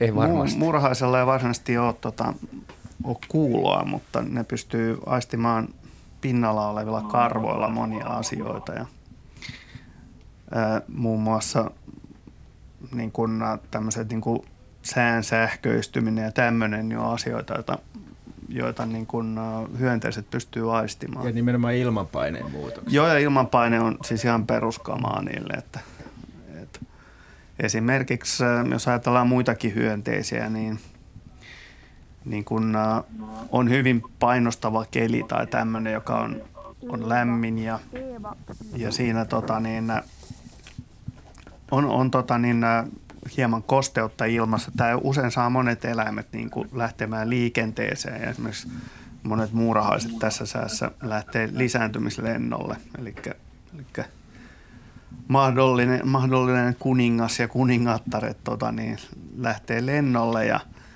nämä on usein semmoisena päivinä, kun on sitten sitä seuraavina päivinä tulossa ukkosrintamia. Ja, mutta kuten sanottu, niin luonnossa niin eläimillä, niin niiden arki ei ole pilattu kaiken maailman turhan päiväisyyksillä niin kuin meillä ihmisillä. Että tuolla katsotaan jotain telkkaria ja muuta semmoista, joka turruttaa kaikki aistit ja onnellisia ovat he, jotka luonnossa liikkuvat. He, he. Mutta tota, niin, joo, siis sitä kun elää, elää tota, niin sateiden ja muiden armoilla päivästä toiseen, niin nää, ne vaistovaraisesti niin osaa tehdä asioita oikein siellä. Että. No niin. Kiitos tästä. Toivottavasti noi meidän mestarit osaa olla välillä tuolla luonnossa ja saada tuonne Jätkäsaariinkin esimerkiksi tämmöisiä kuivia rakennuksia. Okei. Okay. Joo, Kiitos ne pitäisi teille. laittaa vain itse asumaan sinne, niin ne rupesi miettimään vähän sitä, että miten ne rakennetaan. No niin. Näin no, kiitos teille. Kiitos moi, moi. ja morjens. Seuraavaksi otetaan linjoille Eeva Sysmästä. Iltaa. No iltaa. Ja mikä on asia? No joo, kysyisin semmoista, kun meillä sattui täällä, täällä mökillä, meillä on tässä pihapiirissä semmoinen – tosi iso kuusi ja siellä oli tota, noin ilmeisesti oravan pesä ja sitten me vaan yhtenä päivänä huomattiin, tai se oli semmoinen iltapäivä, että, että viisi oravan poikaa oli niin kuin tipahtanut sieltä pesästä ja ne oli, no ne oli niin kuin kuolleita, mutta että jos tosi tarkkaa katso, niin silleen ne niin kuin vähän värähteli. Ja oli kyllä niin kuin tuulinen päivä, mutta että ja ne oli silleen isoja, että, tota, että ne oli niin kuin ihan oravan näköisiä, että niillä oli niin kuin sitä karvaakin, että ne olisi varmaan niin kuin kohta lähtenyt sieltä, sieltä niin sieltä pesästä, mutta että nyt vaan on ihme, että mikä, mikä ne sieltä pesästä tiputti. Ei, ei siinä mitään pesää ollut, että sieltä olisi niin, kuin niin kovasti tullut. Ja se on semmoinen iso kuusi ja siinä on semmoinen haara, missä se ilmeisesti se pesä oli, että ei se tota, niin kuin, sieltä kovin helposti putoakaan. Mm. Niin, nyt on ollut tuulia ja rankkasateita, okay. mutta orava vissi osaa kyllä näitä vastaankin taistella. Mm. Niin, kyllä ne pesät on usein rakennettu. No, kyllä niitä näkee tipahtavankin, mutta harvoin asuttu pesä tipahtaa. Että mm. kyllä ne yleensä on aika hyvin kiinnitetty siihen puun tyveen tai sen rungon tyveen sillä tavalla. Eli, eli pesää ei ollut, mutta poikaset oli maassa. Joo. Oliko ne niinku ryhmänä? E, no joo, vai? ne oli niinku hajalla, hajallaan vähän niin kuin joka, joka puolella sitä runkoa. Joo, ja, ja mm. karvaa oli Joo, niin yhtä paljon ihan... kuin aikuisella vai? No ehkä lähes joo. Et joo. ihan selvästi oli niin kuin valkoinen maha ja se häntä oli. Että kyllä ne niin kuin ihan, ihan, ihan oravan näköisiä oli. Joo. Silmät auki. Joo. On ne joo. auki sitten kun on. Joo. Tota, hmm. Siis ne saa kolme viikkoisena sen karvapeitteen ja sen jälkeen sitten kestää vielä ehkä sinne seitsemän viikkoon asti ennen kuin ne rupeaa syömään kiinteitä ruokaa. Et ne on aika pitkään niin kuin riippuvaisia siitä äidistä ja siitä pesästä. Mutta minkä takia, onko joku näätä tai joku muu voinut häiritä niitä, kanahaukka? Niin, ja miksi ne sitten oli ne kaikki, kaikki viisi, niitä oli viisi ja ne oli kaikki niin kuin siinä maassa. Joo. Et miksi, niin. Joo. Kyllä siellä joku ulkopuolinen tekijä on tullut varmaan, ellei, ellei sitten ole käynyt niin, että syystä tai toisesta ne on kaikki sairastuneet ja kuollut samoihin aikoihin. Ja emo, emolla on tämmöinen tapa, että se kyllä heittää ne kuolleet sieltä niin kuin ulos ja alas. Että jos Joo, olisi käynyt kuollut. niin. Ne oli, niin, no, ne oli niin, aivan, mm, niin. niin. No ne niin kuin vähän vikisi, vikisi ja sille ei ne mihinkään liikkunut, mutta, mutta, mutta selkeästi huomasi, että, että ne kuitenkin, ainakin jotkut niistä oli vähän niin elossa. Niin, vähän hengissä, joo. No Jaakko esittikin vaihtoehdon tuosta kulman takaa, että entäpä jos emo onkin kuollut ja emolle on sattunut joku auto-onnettomuus tai muu ja mm. poikaset no, on jääneet sinne No sitten me illan suussa nähtiin kyllä, kyllä aikuinen orava siinä, okay. siinä, niin, siinä rungolla, että se olisi se mahdollisesti emo. Niin, mahdollisesti joo. Joo. No nyt jää, tämä jää arvotukseksi, että kyllä mä pidän, musta se petomahdollisuus on olemassa, että siellä olisi joku peto käynyt, mutta silloin niistä olisi kyllä osa varmaan syöty, syöty ja, hmm, ja jos ne kaikki olisi sairastuneet, niin, niin, niin miksi ei olisi puol- vielä hengissä olevia heittänyt ulos. Ei sekään nyt oikein tähän istu. Niin, se on niin korkea kyllä, että se, se puu, että, että tuntuu siltä, että jos ne sieltä niin kuin vahingossa tippuu, niin varmaan, varmaan ne niin kuin siihen ainakin sitten kuolee tai vahingoittuu niin pahasti. Hmm. Joo, eh- ehkä toi petoteoria on kuitenkin paras, että jos siellä olisi ollut mm. näitä käynyt ja mm. sitten ne olisi siinä rytäkässä jotenkin tipahtaneet sieltä ulos ja Joo. kuolleet sitten maassa. Hmm.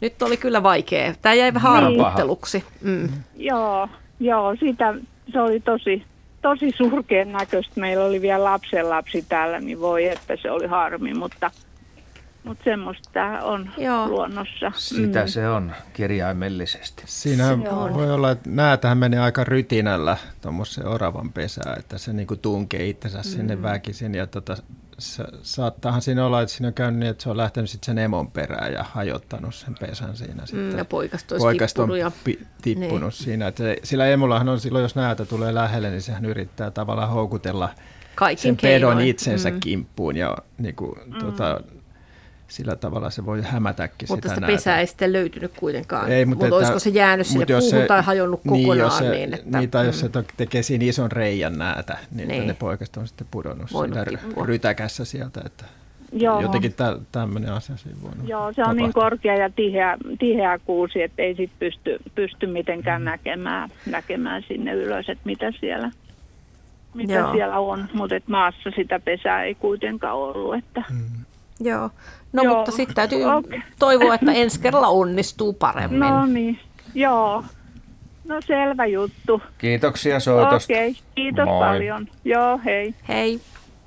Otetaan kuvallisia kysymyksiä. Nyt jos haluatte näitä nähdä, niin menkää osoitteeseen yle.fi kautta luonto. Sieltä kuvat löytyy, siis luontoillaan kuvalliset kysymykset. Ja tässä on lepakko toppahousulla. Se on siihen laskeutunut. Luetaan tämä tarina siihen liittyen. Kysyisin, onko tavallista lepakon lentelevän tiuhasti räpytellen pihapiirissä kello 17.20 aurinkoisena iltapäivänä ja laskeutuvan toppahousun puntille maailmaa ihmettelemään. Ja istuttuaan noin kolme minuuttia lennähti terassilaudalle vielä muutamaksi minuutiksi ennen kuin kierteli pihapiiriä häviten isoon mäntyyn. Onko joku siippa? Näin kysyy Minerva Huovinen Väksärin saaresta Raaseporista. Joo, no tässä näkyy toden totta tämmöinen äh, lepakko housulla lepäämässä – ja ehkä lepakko ei ole tiedykään laskeutuvansa housulle, vaan luullut laskeutuvansa jollekin rungolle tai muulle, että jos ihminen on ollut hiljaa paikallaan niin ei se sen lepakon silmissä ole välttämättä ihmiseltä vaikuttanut. Onko tämä tavallista, että tämä lepakot laskeutuu näin? No tässä jäi nyt vähän Ihmisen kuteisiin. Minä päivänä tämä on tapahtunut? Oliko siitä jotain vinkkiä? Koska niin kuin keväällä näitä lepakoita saattaa nähdä, kun on kylmiä öitä, niin ne saattaa päivällä olla saalistamassa ja puuhastella kaikenlaista. Keskikesällä se on musta harvinaisempaa, että päivällä tullaan lentelemään. Yöllä on ne muutamat pimeät tunnit, jotka lepakot käyttää aika tehokkaasti, eikä sitten uskalla tulla tota päivänvalossa. Mutta mä veikkaisin, että silloin kun lepakko lähtee päivänvalossa liikkeelle, niin, niin kyseessä on ollut niin huonot säät, että yksinkertaisesti saalistaminen yöllä on ollut mahdotonta ja on nälkä.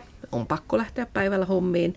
Ja tuossa paistaa aurinko ainakin. No se on ihan kehno paikka sille. Ja niin. sit, nehän on alttiina saalistajille ja päiväpetolinnuille erityisesti. Öm, mitä tulee tämän lepakon lajiin, No, tämä näyttää, tämä on aika ruma kuva itse asiassa siinä mielessä, että lepakko näyttää ryppyiseltä. Vähän semmoinen niin kuin ryppysen ja kuivan näköinen toisen iho, vaikka oikeastaan lepakkojen iho ei ole sellainen. Se voi olla tuollain löysä, se nahka, silloin kun se ei ole pinkeä ja siivet ei ole auki. Ja itse asiassa se iho ei ole yleensäkään kuiva, vaan semmoinen vähän jopa öljymäinen, että siinä on semmoista, vähän niin kuin kosteusvoidetta suorastaan joku laittanut siihen. Ää, kuva on otettu määrittämisen kannalta mahdollisimman vaikealla tavalla niin, että valot on, valot on sellaista, että mä oon näkevinäni tässä tällaista vaaleita ja kullan väristä tässä selässä. Ja musta toi toinen korva on pyöreä ja oikeastaan oikeastaan niin tämän korvan ja tämän selän värityksen perusteella, niin mä väittäisin, että tämmöinen pyöreäkorvainen otus olisi mahdollisesti pohjanlepakko, etenkin jos tässä selässä on tämmöistä kullanväristä karvaa. Siinähän on vähän semmoista. Niin, siipoilla ne on usein semmoiset vähän kaventuvat ne korvat, eikä niin pyöreän malliset. Tästä, toisessa näkyy tämä muoto. Kun lepakko ja valokuva, ja jos haluaa saada myöhemmin sitten sitä kuva, kuvasta määritettyä, niin jos sen kuvan saa niin päin, että se korvan sisäpuoli näkyy, siellä on semmoinen korvan kansi, eli, eli korvan niin kuin ikään kuin se, mistä se ääni menee sisäänpuoli, ikään kuin lepakon kasvopuolelta, niin se on parempi määrityskuva. Ja toiset seikat, jotka auttaa määrittämään, on nämä häntä ja ö, jalkoihin liittyvät räpylät. Et niistä löytyy ne tuntomerkit helpoiten. Ja tästä häntä juuri taittuu ja nuo räpylät vähän silleen, että tuntomerkit jää vähän piiloon. Et, mm, niin, silloin kun valokuva huomio korviin, huomio häntäräpylöihin ja häntään, niin silloin mm. usein laji on määritettävissä. Näitä lepakoita Mutta aika harvoin pääsee näin, näin kuvaamaan kyllä. No näinpä ja joskus voi, joskus lennossa saattaa saada semmoisia aika hauskoja kuvia, jos, jos ihminen vaikka seisoessa levittäisi kätensä ää, tämmöiseen, miten mä sanoisin, ää, papilliseen siunausasentoon, jossa, jossa tota, ää, on vähän niin kuin ristillä kädet auki, niin jos lepakosta saa sellaisen kasvi, kasvo, kasvo tai edestäpäin lentävän kuvan, jossa se tulee vähän, vähän kuin ihminen seisoma-asennossa, niin tämä rintalinjakuva on yleensä semmoinen, jossa määritys onnistuu helposti. Hmm. Mutta totta, että silloin kun lepakko lentää tämmöistä vaakalentoa, niin määrityskuvat on usein vaikeita. Niin on, ja siis lepakoiden kuvaaminen on kyllä todella Se hankala. Mä sanon, että tota, aika monet kamerat, niin kun niissä on vielä viivettä tarkennuksen suhteen, niin sehän muodostuu liki mahdottomaksi toiminnaksi. Ja toi, mitä sä esitit, niin toi on kyllä niin haasteellinen tapahtumana. Mutta hyvä, jos sellaisia saa, niin on helppo tunnistaa. Joo, Facebookista löytyy sellaisia lepakkokuvaajien ryhmiä ja lepakkoharrastajien ryhmiä ja netistä löytyy Suomen lepakkotieteellinen yhdistys kaikille, joita asia kiinnostaa. Niitä voi käydä kurkkimassa. Hyvä. Hetken kuluttua otetaan sitten tämä viimeinen kuvallinen kysymys, mutta sitä ennen puheluita. Meillä on Hanno puhelimessa. Joo, halo, halo. Terve, terve. Joo.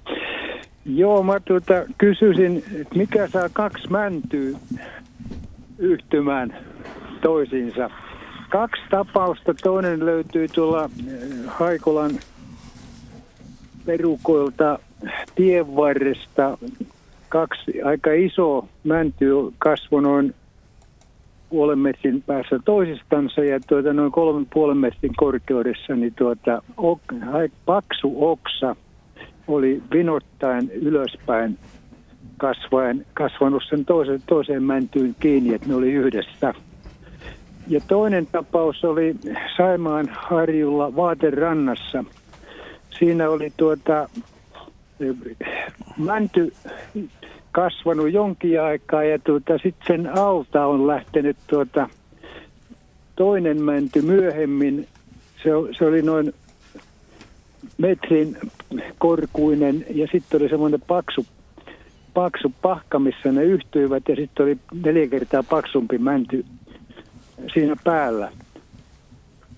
Ne oli, ne oli tuota, tämä ylimmäinen, alimmaisessa ei ollut yhtään oksaa, mutta tässä ylimmäisessä oli, oli sitten oksia, joista latva oli vähän kuivunut.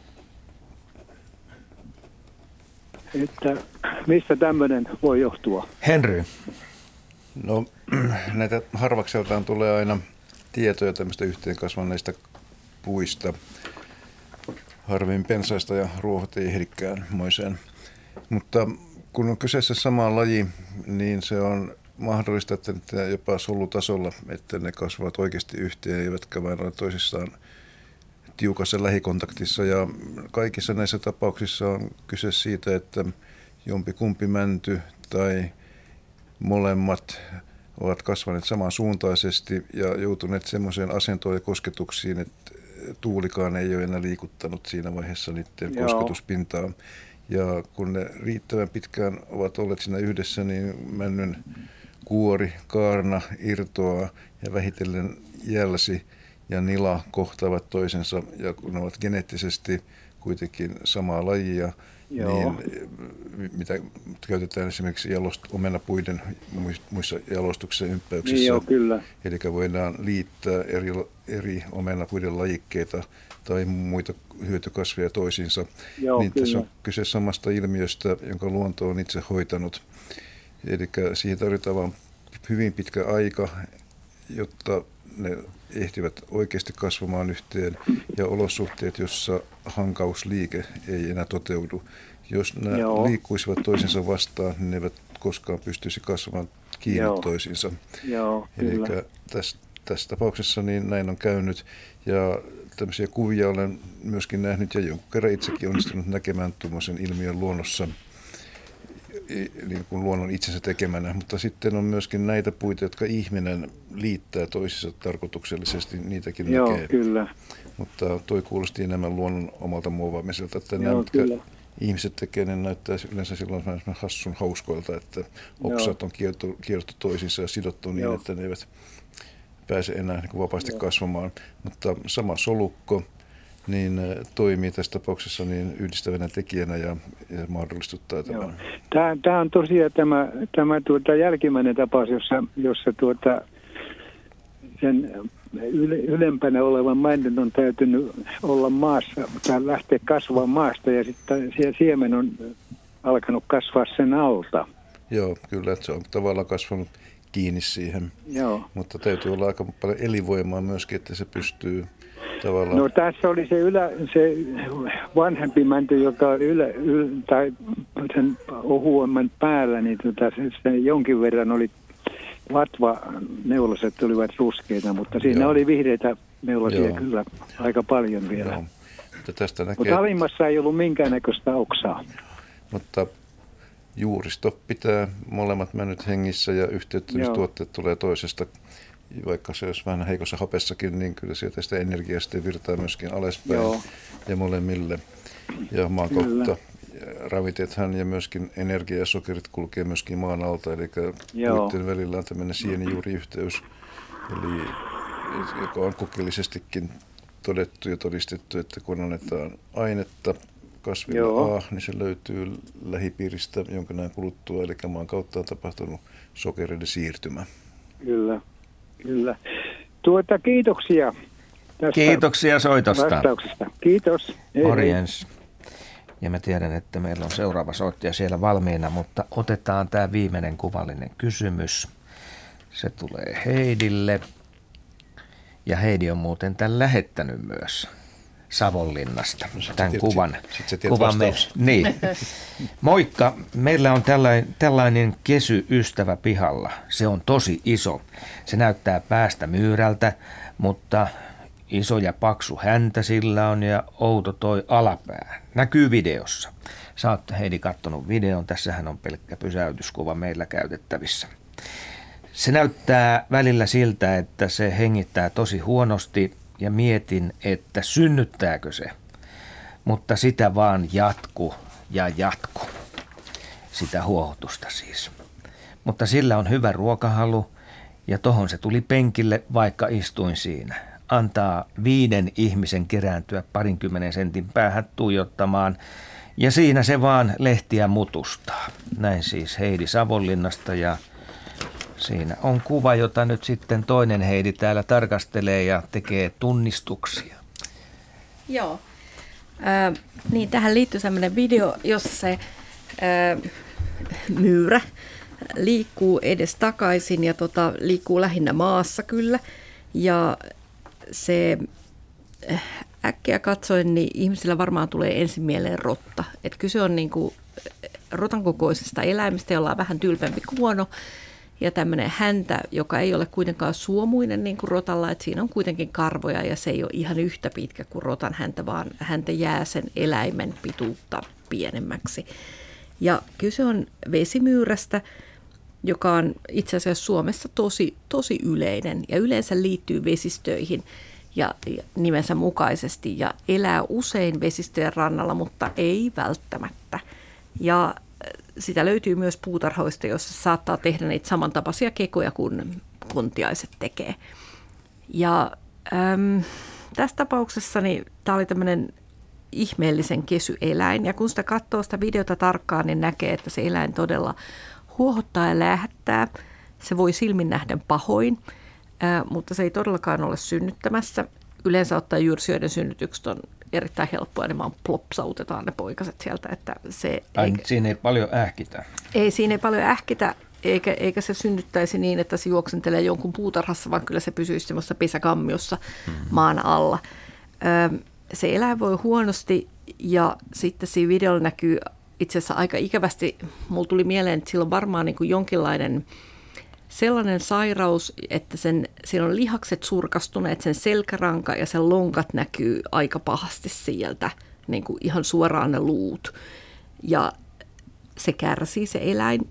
Ja itse asiassa tämä on niin kuin jyrsijöille tyypillistä, että vaikka eläin on vakavasti sairas, se voi mahdollisesti jopa kuolla sinä päivänä, kun tämä video on otettu, niin se edelleen syö.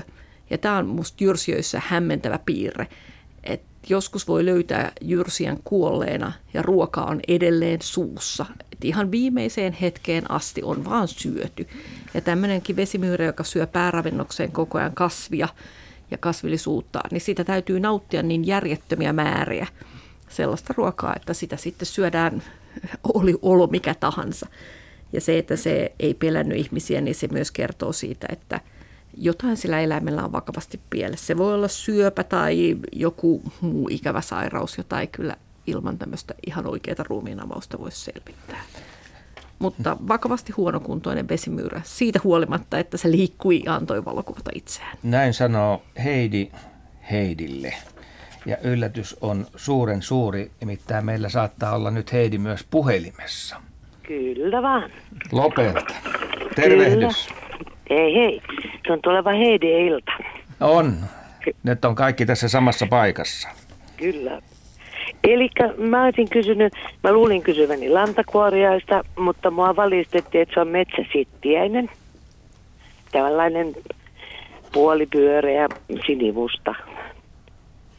Joo. Ja tota, tämä on puoliksi metsäinen tämä tontti ja sitten meillä on tuommoinen noin 40 kiloinen sörkän seisoja, eli koira. Ja se pitää osa-aluettaan wc Ja sitten tota, no mä käyn aina välillä heittämässä niitä puskien juureen pois siitä näkyviltä ja siellä on niitä metsä, mitä nyt olikin. Niin, mä luulin lantakuoriaiseksi. Niin. Ja tuota noin, niin ne elää siinä, mutta sitten niitä on ruvennut näkymään hirveästi ruumina täällä. Niin, ne sätkii ja potkii tuossa selällä ja vaikka ne kääntäisi toisinpäin, ne ei käänny.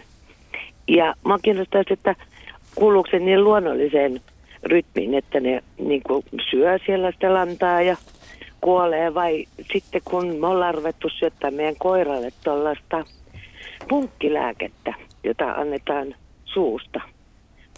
Että kuoleeko ne siihen punkkilääkkeeseen vai onko se niin luonnollinen systeemi? Tässä on hyvää pohdiskelua. Jaska. Joo. No, metsäsittiä se voidaan laajassa mittakaavassa sanoa, että ne on myös lantakuoria, kun ne lannassa elelee. Ja tosin ne syö myös, tai voi elää myös märäntyvillä sienillä ja muutakin raadoilla jopa. Ja tosiaan en nyt tiedä, mitä siinä punkkien listimisessä on, on tota käytetty luultavasti ne ei, ole, sulle sen aineen. ne ei luultavasti ole mitään to, erityisen kivoja aineita. Että, niin, että mä tiedän, salora neeri, tämä on tämä vaikuttava aine siinä, mikä sille koiralle annetaan. Joo, usein, usein tämmöiset pieneläimille myrkylliset aineet, niin on, on sitten myrkyllisiä kaikenlaisille pieneläimille. Ja. Ja tota, ei välttämättä niin kuin täysin mahdoton ajatus. Sen mä tiedän, että, että kun äh, esimerkiksi lehmille on annettu jotain, jotain tämmöisiä myrkkyjä, tulehduksia ja muita vastaan, niin ne on ollut... Siis lääkkeitä? Lääkkeitä. Ne on voinut sen jälkeen, että nämä lehmien lannat niin olla myrkyllisiä lantakuoria sitten toukille. Ja tota, sen takia lääkittyjä lehmiä ei pitäisikään päästä, päästää luontoon. Ja, ja lisäksi niin tulehdus, tulehduskipulääkkeet on myös ollut lehmillä niin kuin aika pahoja tuolla etelämpänä. Että siellä on esimerkiksi Intian koko korppikotka fauna, niin, äh, korppikotka äh, populaatio 99 prosenttisesti putosi taivaalta tämmöisten käytettävien niin kuin lääkkeiden takia. Ja niinpä sitä myyvä teollisuus on, onkin päättänyt panostaa Afrikkaan seuraavaksi, että kun niitä ole vielä siellä kielletty, niin, niin hoidetaan se jätehuolto kuntoon sielläkin sitten. Mut Mutta se ei kuulu niiden luonnolliseen kiertoon ollenkaan, että ne kuolla kupsasta sitten. No tämä on aika yleinen ilmiö ja, ja semmoisellakin paikoilla, missä ei ole varsinaisesti koiria ulkoilemassa ja sillä, että – että sittiäisillä on, on toki loisiakin. Esimerkiksi niistä saattaa tulla tämmöisiä jouhimatoja tai, tai loismatoja, jotka sitten niin kuin hitaasti tappaa ne.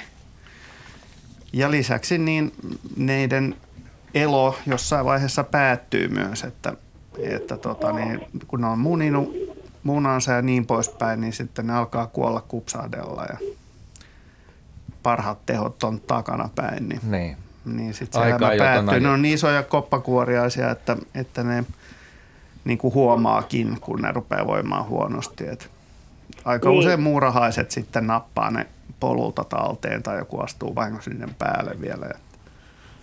Mutta se on Jaa. semmoinen ilmiö, josta ihmiset paljon puhuu. Että, että mä melkein veikkaisin, että yleisin syy on ihan se, että ne vaan alkaa parasta ennen päivä tulee niin vääjäämättä täyteen. Ja No, ja tota, ehkä koska... vähän ylikin. Niin, koska mä en haluaisi, että, että se on se meidän koiran uloste, joka ne tappaa. Mm-hmm. ja. Mutta kiitoksia soitosta. Näin Kiitos. tällä kertaa tämän asian kanssa arvuuteltiin, että mitä siinä oikein on käynyt.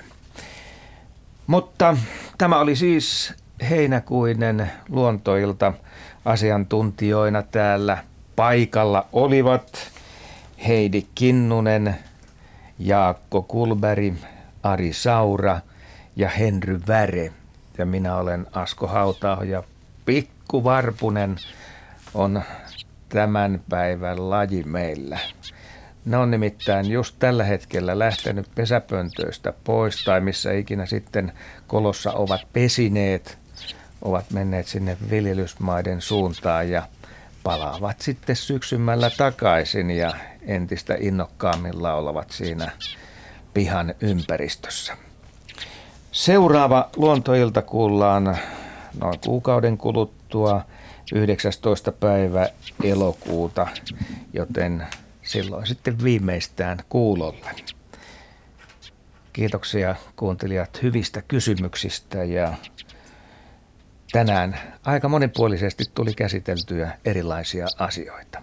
Ja hyvää kesän jatkoa edelleen.